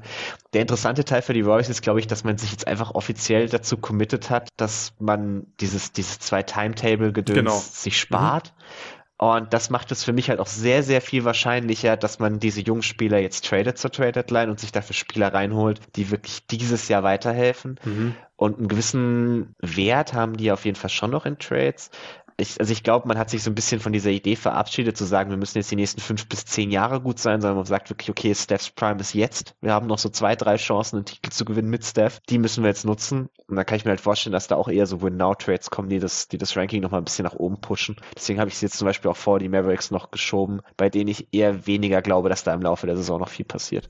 Ja, äh, also absolut. Und es ist auch wichtig gewesen, dass man sich jetzt dazu committet, dass man nicht dieses zwei Timeline-Ding weiterhin macht, weil es hätte schief gehen können im Westen dieses Jahr. Mhm. ich glaube, das hätten sie sich nicht erlauben können, dass man dann Spiele ständig verliert, weil halt Wiseman dein äh, Backup-Big ist oder irgendwie startet, aber Backup-Minuten spielt und so, das geht nicht. Ich denke auch, mit einem Trade äh, können die Warriors sogar echt noch deutlich besser werden in der, in der Regular Season, indem sie einfach halt einen Wett bekommen. So, aber ich denke, da sind wir jetzt auch insgesamt ziemlich einig bei den Warriors. Du hast sie auf fünf, ich auf sechs und jetzt kommen wir zu Top 4. Wir müssen ein bisschen Gas geben, aber es ist äh, super spannend jetzt, wie deine Reihenfolge aussieht. Ich bin mir da echt nicht so sicher, ob ich äh, zufrieden bin mit meiner, aber ich habe auf äh, Platz 4 die Pelicans. Wen hast du da? Ich habe auf 4 die Nuggets, die Pelicans auf 3. Okay, ich habe die Nuggets auf 3. Dann lass uns mit den Pelicans starten. Bevor wir über die Pelicans sprechen, nochmal auch hier ein Hinweis. Es gibt nämlich am Wochenende, am Sonntag um 21.30 Uhr den nächsten Playback-Kommentar von Jonathan und mir. Wir haben jetzt, glaube ich, schon drei Spiele kommentiert über Playback. Äh, das letzte Spiel war öffentlich für alle, also ihr müsst kein Supporter sein. Jeder, der Bock hat, kann sich das Spiel mit unserem Kommentar reinziehen. Ähm, das könnt ihr machen unter playback.tv slash jeden Tag. Und dann müsst ihr einfach mit eurem League Pass einloggen. Dann habt ihr unseren Kommentar. Ähm, wir versuchen natürlich immer ein bisschen auch die Stats einzubinden und das ist einfach ein anderer Kommentar, als ihr jetzt gewohnt seid ähm, vom, weiß nicht, vom ESPN Broadcast äh, zum Beispiel. Wir machen dann auch meistens entweder eine Preview oder eine Review zu dem Spiel. Zu diesem Spiel werden wir direkt im Anschluss eine Review aufnehmen. Wir hatten, glaube ich, letztes Mal teilweise über 100 Leute ähm, bei Playback live am Start. Das war sehr, sehr cool. Ich hoffe, dass wir die Zahl am Wochenende nochmal toppen. Also kommt auf jeden Fall äh, vorbei und zieht das Spiel gemeinsam mit uns rein. Macht extrem viel Spaß. Also mir zumindest. Ich hoffe euch auch. Ja, da gibt's den nächsten Kommentar. Am Sonntag, wie gesagt, die Pelicans äh, sind das heißeste Team in der NBA und es wird auch am Sonntag das Spiel um Platz eins im Westen sein gegen die Phoenix Suns. Die Pelicans stehen aktuell bei 16 und 8, sind Erster im Westen aktuell. Seit dem letzten Power Ranking Update 10 und 3 gegangen. Net Rating Platz 2, All Rating Platz 7, Defensive Rating äh, Platz 3. Das ist für mich eine der größten Überraschungen der gesamten Saison, dass die Pelicans auf Platz 3 in der Defense hätte ich niemals erwartet ich habe über die Offense schon ziemlich viel gesprochen, auch über die bei den bei den Pelicans, weil wir eben schon mal ein Spiel von denen kommentiert haben, eine Preview gemacht haben. Deswegen würde ich dir da einfach den Vortritt lassen, einfach nur ähm, ergänzen, wenn ich noch was habe. Hm. Tobi, wie gefällt dir diese Offense um Zion Williamson? Also ich die Pelicans sind für mich so das Team, das ich irgendwie am schwersten einschätzen kann, muss ich ehrlich mhm, gesagt zugeben. Ich, ja. Also ich denke mir immer wieder, ich gucke Spiele von denen, dann sind Stretches dabei, wo ich denke, wow, okay, das sieht gerade aus wie ein absoluter Top-Contender. Oh je, was geht hier auf die Liga zu? Und dann gibt es so Stretches, wo ich mir denke, uh, das sieht jetzt gerade aber eher wieder ein bisschen mau aus. Was machen die da gerade offensiv? Warum bewegen die sich so komisch? Also am Ende, ich, ich weiß es nicht. Ich kann, ich muss wirklich von dem Team noch viel, viel mehr sehen, glaube ich. Das wird auch eine meiner, meiner Lieblingswatch, glaube ich, für den Rest der Saison, damit ich die für die Playoffs ein bisschen einschätzen kann. Am Ende mir stylistisch ist es zu wenig Point Zion, muss ich zugeben. Es mhm. gibt immer wieder so kurze Stretches, wenn man merkt, okay, Zion hat jetzt gerade zwei gute Bälle getroffen, dann gibt man ihm noch so ein paar Mal öfters den Ball und dann macht er halt die nächsten fünf irgendwie auch noch und dann geht man wieder weg davon. Und gerade vor allem am Anfang von Spielen wird er sehr wenig gefeatured. Es gibt immer wieder ganze Stretches, wo er nur Off-Ball irgendwo rumsteht wo er, wo er nur so ein bisschen den Rollman spielt, aber auch nie den Ball bekommt. Und das ist einfach für so ein offensives Talent, das du da an den Fingern hast, ist mir das zu wenig. Weil, weil es gibt halt diese Stretches, wo du wirklich siehst, was für ein überragender Creator für sich selbst vor allem, aber auch ein bisschen für andere er sein kann. Und da nehmen mir teilweise die anderen Spieler ein bisschen zu viel weg von. Und das trifft vor allem irgendwie auf CJ McCollum zu. Wenn man sich mal anguckt, mit CJ auf dem, McCallum auf dem Feld geht die Usage von Zion 4% runter. Das ist okay. Das Problem ist, sein True Shooting geht auch noch um 9% runter. Also die Kombi, dass beides irgendwie weniger wird, ist schon ein bisschen blöd. Und das liegt halt ganz viel daran, dass er in irgendwie anderen Rollen eingesetzt wird, selber weniger machen darf. Und das gefällt mir halt wirklich nicht sonderlich gut. Also ich würde ihn, glaube ich, lieber mit anderen Spielertypen sehen, wo er ein bisschen mehr so wirklich dieser, dieser Creator ist. Ja, ich finde auch, CJ McCallum und Co. sollten sich einfach anpassen, halt nicht seiern. Also klar, ich kann schon nachvollziehen, dass Willie Green irgendwie alle Spieler glücklich machen möchte und die Offense ist ja trotzdem gut. Ich glaube, das ist auch nicht zu unterschätzen, dass dann vielleicht ein CJ einfach, weiß nicht, ähm, mehr Bock hat zu verteidigen, wenn er seine Würfe in der Offense bekommt. Aber ich finde es auch ein bisschen frustrierend. Ich glaube, da wäre einfach noch mehr drin in der Offense. Äh, du hast gesagt, Point Zion, aber auch solche Sachen, äh, wie man ihn einfach generell einsetzt, also welche Actions man benutzt. Torben hat äh, vor paar Tagen eine Chicago Action gepostet, äh, wo Zion dann eben im Corner startet, einen Pin-Down bekommt, dann Handoff bekommt, wenn man das auch von der, von der rechten Corner aus macht und dann mit links den Korb attackieren kann, da kannst du so wenig machen. Und das ist so ein einfaches, aber so ein effektives Play. Und es läuft einfach auch zu selten so. Und sie mhm. müssen einfach nicht einfach noch mehr einbinden, das soll einfach Zions Team werden in der Offense, sie nehmen extrem viele Midrange-Würfe, auch das ist glaube ich so ein bisschen low-hanging fruit, so ey, dann soll CJ einfach mehr Dreier nehmen, mehr Spot-Up-Dreier, da ist er auch gut drin, nachdem Zion einfach Hilfe gezogen gezogen hat. Ich glaube, da kann man schon noch ein bisschen die Offense optimieren. Ich bin gespannt, ähm, ob sie es tun werden während der Regular Season. Aber ja, ich bin, ich würde mir wünschen, dass die anders spielen. Trotzdem ist sie gut, deswegen hat Willie Green wahrscheinlich einfach ein bisschen recht mit diesem Spielstil. Ähm, kommen wir zur Defense. Wie gesagt, das ist für mich wirklich eine Riesenüberraschung. Und ich stimme dir auch zu, ich kann dieses Team auch schwer einschätzen. Also, die sind anscheinend ja sehr gut. Ich meine, Top 10 Offense, Top 10 Defense, Top 2 Net Rating, Platz 1 im Westen. Aber trotzdem vertraue ich den Pelicans auch noch nicht so sehr. Das liegt vor allem an der Defense. Ich sehe da hm. eigentlich keine Top 5 Defense. Nee. Ich sehe eigentlich auch keine Top 10 Defense. Äh, sie haben einfach ziemlich viel Glück, was das Shooting angeht, immer noch. Ich habe den Stat hier vor mir. Ihre Gegner treffen äh, nur 33 Prozent ihrer Dreier. Und das ist halt jetzt nach wie viel Spielen, nach 24 Spielen, äh, schon eine sehr, sehr niedrige Quote. Und das ist einfach, ja, in erster Linie Glück, was sie da haben. Die Defense mit Larry Nance, die ist schon nicht schlecht, würde ich sagen. Da kannst du dann ziemlich viel switchen. Und die Lineups mit Larry Nance auf dem Spielfeld, die haben auch deutlich weniger Shooting-Luck als die mit äh, Valanciunas auf der 5. Ich glaube, bei Larry Nance sind so 35% Dreierquote, ist immer noch ein bisschen lucky, aber das ist okay. Und Valanciunas, glaube ich, sogar knapp unter 33%. Und ja, dann hast du halt einfach äh, wirklich ziemlich viel Glück in der Defense. Was sie gut machen, ist teilweise halt die Rotations. Klar, sie haben auch defensive Playmaker und einfach gute Verteidiger mit Herb Jones oder mit Alvarado zum Beispiel. Aber insgesamt glaube ich eher so im Best Case, wenn der Shooting Luck so ein bisschen verschwindet, dann sind die eher so, ich weiß nicht, auf Platz 12, glaube ich. Mhm. Also Top 10 sehe ich eigentlich nicht. Und deswegen habe ich sie auch auf äh, Platz 4 und sie haben ja auch immer wieder mit Verletzungen und Ausfällen ein bisschen zu kämpfen. Hoffentlich bleibt Zion fit. Bislang sieht's gut aus.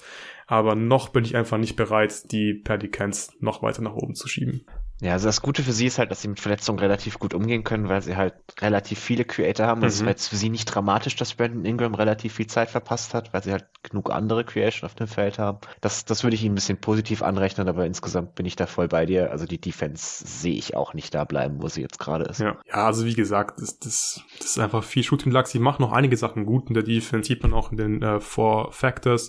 Sie rebounden gut in der Defense, äh, sie forcieren Turnover, sie haben eine niedrige Free Throw Rate, also sind wirklich Top 10 in diesen drei Kategorien. Das machen sie schon gut, aber ja, man hat einfach viel Glück. Ja. Und ich glaube, das wird sich alles noch ein bisschen nach unten anpassen. Dann machen wir weiter mit dem nächsten Team. Du hast die Nuggets auf 4, ich habe sie auf 3. Die hatte Jerry im ersten Power Ranking Update auf Platz 8. Das heißt, wir sehen sie beide deutlich weiter oben.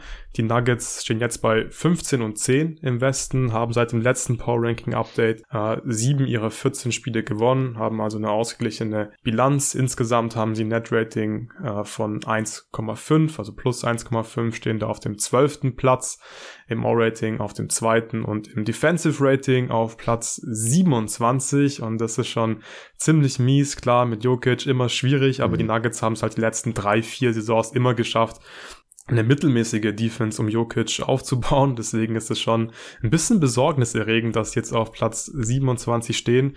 Aber du hast ja auch noch ziemlich weit oben. Tobi, woran liegt das? Ja, also das liegt, hauptsächlich, liegt hauptsächlich an der Offense. ja. äh, also muss ich sagen, sie spielen wirklich eine sehr, sehr starke Offense. Jokic mhm. spielt wieder eine überragende Saison offensiv. Ist sicherlich wieder auf dem MVP-Niveau, das er die letzten Jahre abgeliefert hat. Äh, Jamal Murray ist noch ein bisschen rostig und inkonstant, aber hat auch mal wieder so, so Highs, die dich halt schon immer mit so einem gleichen Baugefühl übrig lassen. Das Problem ist so ein bisschen, dass die Bench Creation fehlt. Also, dass Bones Highland der Spieler mit der höchsten Usage in dem Team ist, ist ein bisschen unpraktisch, muss man schon zugeben. Was halt viel daran liegt, dass Malone immer diese, diese Five-Man-Bench-Lineups benutzt, die ich nicht mehr verstehen werde in meinem Leben, glaube ich, weil du hast so zwei bis drei sehr gute Spieler. Warum spielst du die immer alle Ja, weil Zeit du halt gleich? den du musst halt den äh, On-Off-Wert von Jokic pushen. Ja, das, das dafür, dafür ist es sehr praktisch. Man muss ja auch sagen, also sein, sein defensiver On-Off-Wert sieht ja wieder so aus, als wäre er einer ja, der besten Verteidiger der Liga. Ja. Aber genau. Und er ist wirklich mies einfach defensiv. Ich will es nicht mehr hören, dass Jokic irgendwie ein guter Verteidiger ich, ist. Auch nicht auch in der, auch nicht in der, in der Regular Season. Das Scheme nee. war immer irgendwie gut, aber Jokic ist ein scheiß Verteidiger einfach. das ist einfach so. Ja, also sie sind jetzt auch das dritte Jahr in Folge das Team mit der schlechtesten Percentage am Ring der Liga. Genau. Und das ist ja. mit Jokic auf dem Feld kein Stück besser als ohne ihn. Also das ist schon, das ist ja inzwischen auch wirklich ein Schema. Also es geht jetzt über Jahre hinweg so dieses, dieses klar, man spielt mit Jokic halt viel auf der Level vom Screen, dann lässt man leichte Cuts zu, leichte Drives, spielt immer 4 gegen 3. Das führt ja, halt vor zu leichten trappen sie jetzt auch. Und das, also das verstehe ich wirklich überhaupt nicht, warum man jetzt teilweise wirklich krass aggressiv trappt. Das muss einfach nicht sein, weil du hast nicht die krassen Backline-Defender, dass du mhm. jetzt wirklich so aggressiv äh, trappen kannst. Ich verstehe nicht, warum man da nicht einfach so spielt, wie man es letzten Jahre gemacht, einfach am Level vom Screen verteidigen, ein bisschen konservativer. Ähm, klar, Aaron Gordon ist nicht schlecht, aber insgesamt ähm, fehlen da meiner Meinung nach wirklich jetzt die, die ganz krassen Backline-Verteidiger, dass du Ich glaube, man halt versucht, irgendwie Turnover zu forcieren. Wenn man schon so viele Würfe am Ring, die gut sind, abgibt, will man halt den Turnover dafür kreieren. Das funktioniert ja auch ganz okay. Ja, aber ich glaube, dass es sogar besser funktioniert oder vielleicht auch genauso gut funktioniert, weil du einfach am Level vom Screen verteilst, weil Jokic einfach mhm. gut irgendwie ist, dann wirklich mal so einen Stil zu holen. Wenn jemand einen Pocket Pass zum Beispiel spielen möchte oder einfach den Ball äh, swingen möchte in die andere Corner oder so. Und das müsste ja eigentlich leichter, glaube ich, sein, wenn er am Level spielt und dann einfach mit deinen Händen hier so ein bisschen was machen kannst, mhm. wenn er wirklich trappt, weil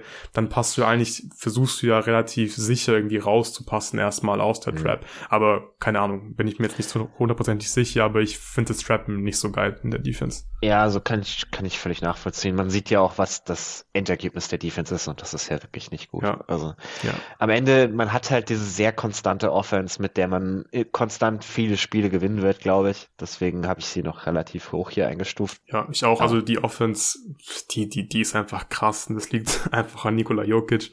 Ich habe sie auch in meinen Top 5 Offenses gehabt beim Access Now Spot. Ähm, der Typ, was, was für Pässe der spielt, das ist einfach absurd und das Spacing ist teilweise wirklich nicht so geil, aber Aaron Gordon zum Beispiel, der gefällt mir auch richtig gut dieses Jahr mit seinen Cuts und Duck-Ins, da cuttet er einfach Richtung, Richtung Korb, hat einen Verteidiger auf dem Rücken dann, bekommt den Pass von Jokic und dankt halt einfach und es funktioniert sehr gut. Aaron Gordon 70 Prozent äh, Wurfquote aus dem Zwei-Punkte-Bereich richtig stark, 17 Punkte pro Spiel, gefällt mir wirklich gut. Und ja, ich habe genug über die Nuggets gesprochen, also über die, über die Offense mit Torben.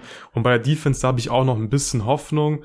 Ich glaube, mittelmäßig zu sein wird nicht so leicht dieses Jahr, aber ein bisschen besser als Platz 27 ist schon drin. Sie haben zum Beispiel auch ein bisschen Shooting-Pech einfach. Die Gegner treffen 38,4 Prozent ihrer Non-Corner Frees und das ist schon ein ziemlich hoher Wert. Äh, das wird sich ein bisschen anpassen, denke ich. Und ich glaube, das Scheme kannst du auch noch ein bisschen tweaken. Mike Malone hat es die letzten Jahre immer hinbekommen.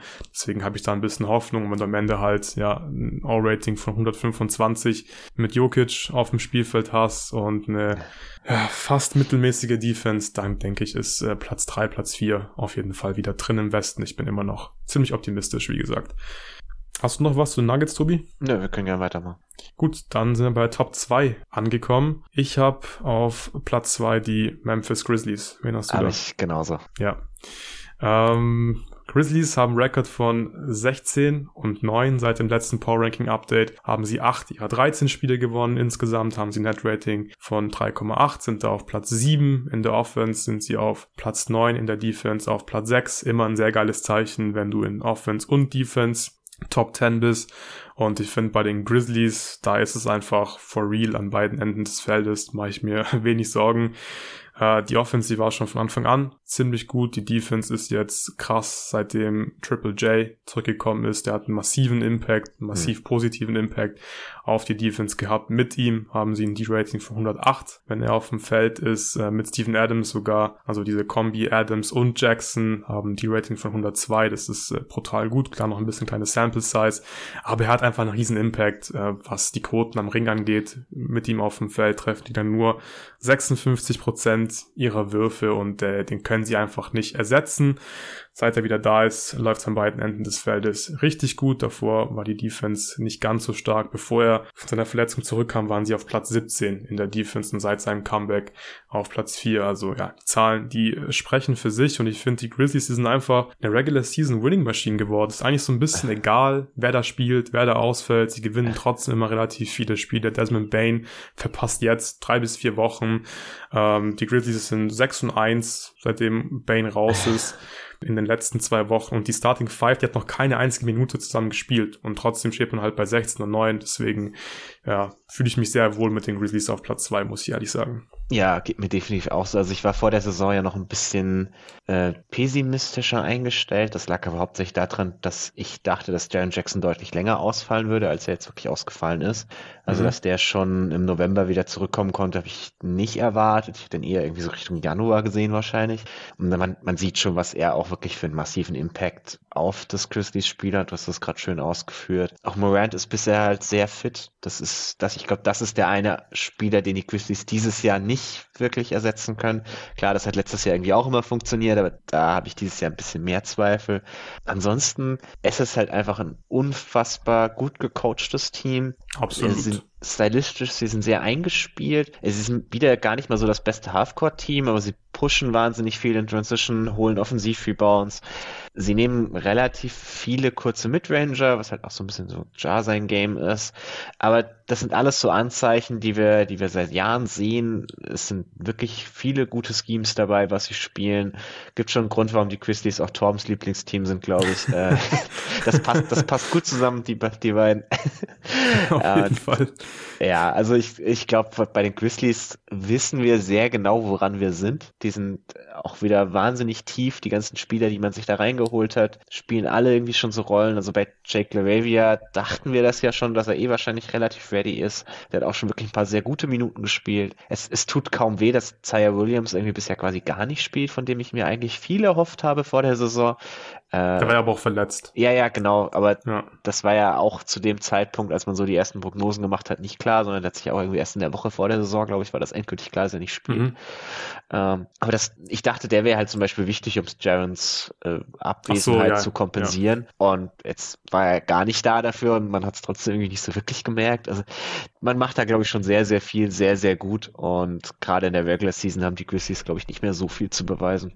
Ja, da kann ich dir nur zustimmen und ich würde sagen, wir kommen äh, zu dem Team, das im Westen, zumindest in der Regular Season, äh, auch alles sehr, sehr gut macht, weil die sind definitiv ebenfalls äh, eine Winning Machine. Wir haben beide die ja. Phoenix Suns dann auf Platz eins, das einzige Team, was noch übrig bleibt. Äh, wie gesagt, hier nochmal der Hinweis, äh, Suns Pelicans am Sonntag gibt es den Kommentar von Jonathan und mir zu diesem Spiel über Playback. Kommt auf jeden Fall vorbei. Das sind die zwei besten Teams im Westen aktuell. Nach dem Record zumindest. Die Suns stehen bei 16 und 9, haben seit dem letzten Power Ranking Update ähm, ein Record von 8 und 6. Hört sich jetzt nicht so geil an, wurden vermöbelt von den Celtics, aber ich mache mir trotzdem keine Sorgen um die Suns. Insgesamt haben sie ein Net Rating äh, von 4,9. Das ist Platz 5 in der NBA. Damit können sie mit 52,9 Siegen rechnen. All-Rating Platz 4. D-Rating Platz 14. Bisschen schlechter, als man das von ihnen eigentlich kennt. Aber ja, ähm, wie gesagt, Regular Season Winning Machine. Chris Paul hat gegen die Celtics ein Comeback gegeben, hat davor 14 Spiele verpasst, war kein Problem. Cam Johnson ist raus mit einer Knieverletzung am Meniskus, kein Problem gewesen. Jay Crowder chillt die ganze Zeit zu Hause, kein Problem für die Phoenix Suns, weil Tory Craig ist jetzt halt der beste 3D-Spieler der NBA und Campaign ist der neue Chris Paul. Es ist einfach Next Man Up und Monty Williams macht einen krassen Job. Ähm, ja. ja, und wir haben es auch so ein bisschen erwartet vor der Saison, dass die Suns halt wieder ganz oben mitspielen werden, weil sie sind einfach in der Regular Season so gut gecoacht und wenn Booker und Bridges spielen, dann muss man sich da einfach nicht so viele Sorgen machen bei den Suns. Ja, also kann ich, kann ich absolut zustimmen. Mir macht der Minute-Slot für Booker und Bridges ein bisschen Sorgen, so bei diesem ganzen Verletzungsthema. Hm, fair, also gerade ja. auf Booker kann man halt absolut nicht verzichten. Das ist so der eine Spieler, der dieses Jahr wieder auf absolutem All-NBA-Niveau spielt, vielleicht Richtung First Team All-NBA sogar. Das ist halt der eine Spieler, der dein Team trägt, der sich, der sich nicht verletzen darf, aber der war ja bisher auch ein absoluter Ironman, also sehe ich da jetzt auch nicht das größte Risiko. Ja, das Schöne an dem Team der Suns ist, dass man dieses Jahr auch nur besser werden wird. Also egal welchen Trade man macht und irgendwelche Trades werden ja kommen. Das werden nur Trades sein, die das Team kompetitiver machen dieses Jahr. Man wird eher gesünder sein, als man es bisher war, aber man hatte halt relativ viele Verletzungen. Wenn ich jetzt auf Chris, auf Chris Paul nicht so sehr vertrauen wollen würde, aber generell, ich mache mir bei dem Team halt überhaupt keine Sorgen, was sie für den Rest der Regular Season sind und die haben weniger Fragezeichen als wahrscheinlich jedes andere Team im Westen. Und dann sind sie, glaube ich, völlig verdient hier an Platz eins bei uns beiden. Ja, kann dir nur zustimmen. Ich habe sie auch auf Platz eins. Ähm, ich habe auch über die Suns mit Torben im Access Auspod geredet, auch wunderschöne Offense, haben unglaublich viele Konter für alle möglichen Sachen, äh, lesen die Defense sehr gut, spielen auch schöne Actions einfach. Ich finde, Booker hat wirklich nochmal einen Schritt gemacht. Das hat auch Jonathan, glaube ich, im Pod mit David besprochen. Ähm, ja. Zieht mehr zum Korb, äh, wird vom Gefühle auch häufiger gedoppelt und löst das wirklich richtig gut bislang und ist immer wertvoll, wenn ein bester Spieler Double Teams mhm. ziehen kann. Sehen wir auch bei Tatum, finde ich zum Beispiel jetzt öfters dieses Jahr. Und das ist immer geil für ein Team, weil das mhm. ist einfach Advantage Creation. Und ja, seine Drives sind äh, unheimlich wichtig für die Suns. Natürlich immer ein bisschen Thema Rim Pressure oder Abschlüsse am Ring bei den Suns. Äh, die Suns haben die meisten Paint Touches in der gesamten NBA. Das ist extrem wichtig, weil sie sich eben dadurch Vorteile kreieren. Sie finishen immer noch nicht viel am Ring, aber sie bringen die Defense halt in Bewegung und in Rotation. Und dann gibt's halt eben offene Abschlüsse ähm, vom, von der Dreierlinie oder von der Midrange dann oder aus der Midrange oft bei den Suns. Aber es ist trotzdem, finde ich, äh, immer noch eine super Offense, was sie da machen. Auch Booker persönlich ähm, zieht wirklich jetzt auch mehr zum Korb. Also er hat äh, dieses Jahr 13,4 Drives pro Spiel, letzte Saison 9,7 sollte man nicht, sollte man nicht unterschätzen.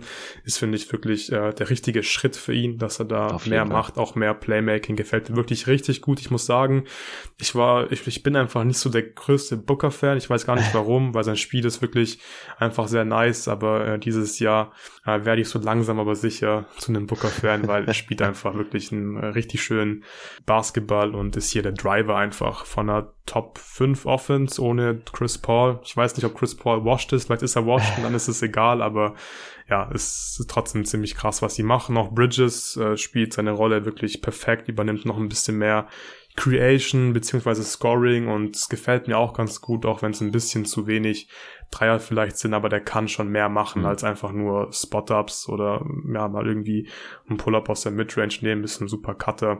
Deswegen, ja, offensiv top. Machst du dir Sorgen um die Defense, Tobi? Oder? Nee, gar nicht. Also, nee, nicht. wirklich, ich glaube, da ist auch wieder, wenn du so ein bisschen gesünder wirst, wenn sich die Leute ein bisschen mehr einspielen können, sehe ich nicht wirklich einen Grund, warum man da auf einem anderen Niveau sein sollte als letztes Jahr ich mache mir in Hinblick auf die Playoffs ein bisschen Sorgen um Chris Paul, weil, also wenn der halt wirklich komplett durch ist, was gerade so ein bisschen so aussieht, dann wird es halt schon sehr, sehr schwierig, einen tiefen Playoff-Run zu haben, wenn du nur so auf diesem System und quasi Booker basierst.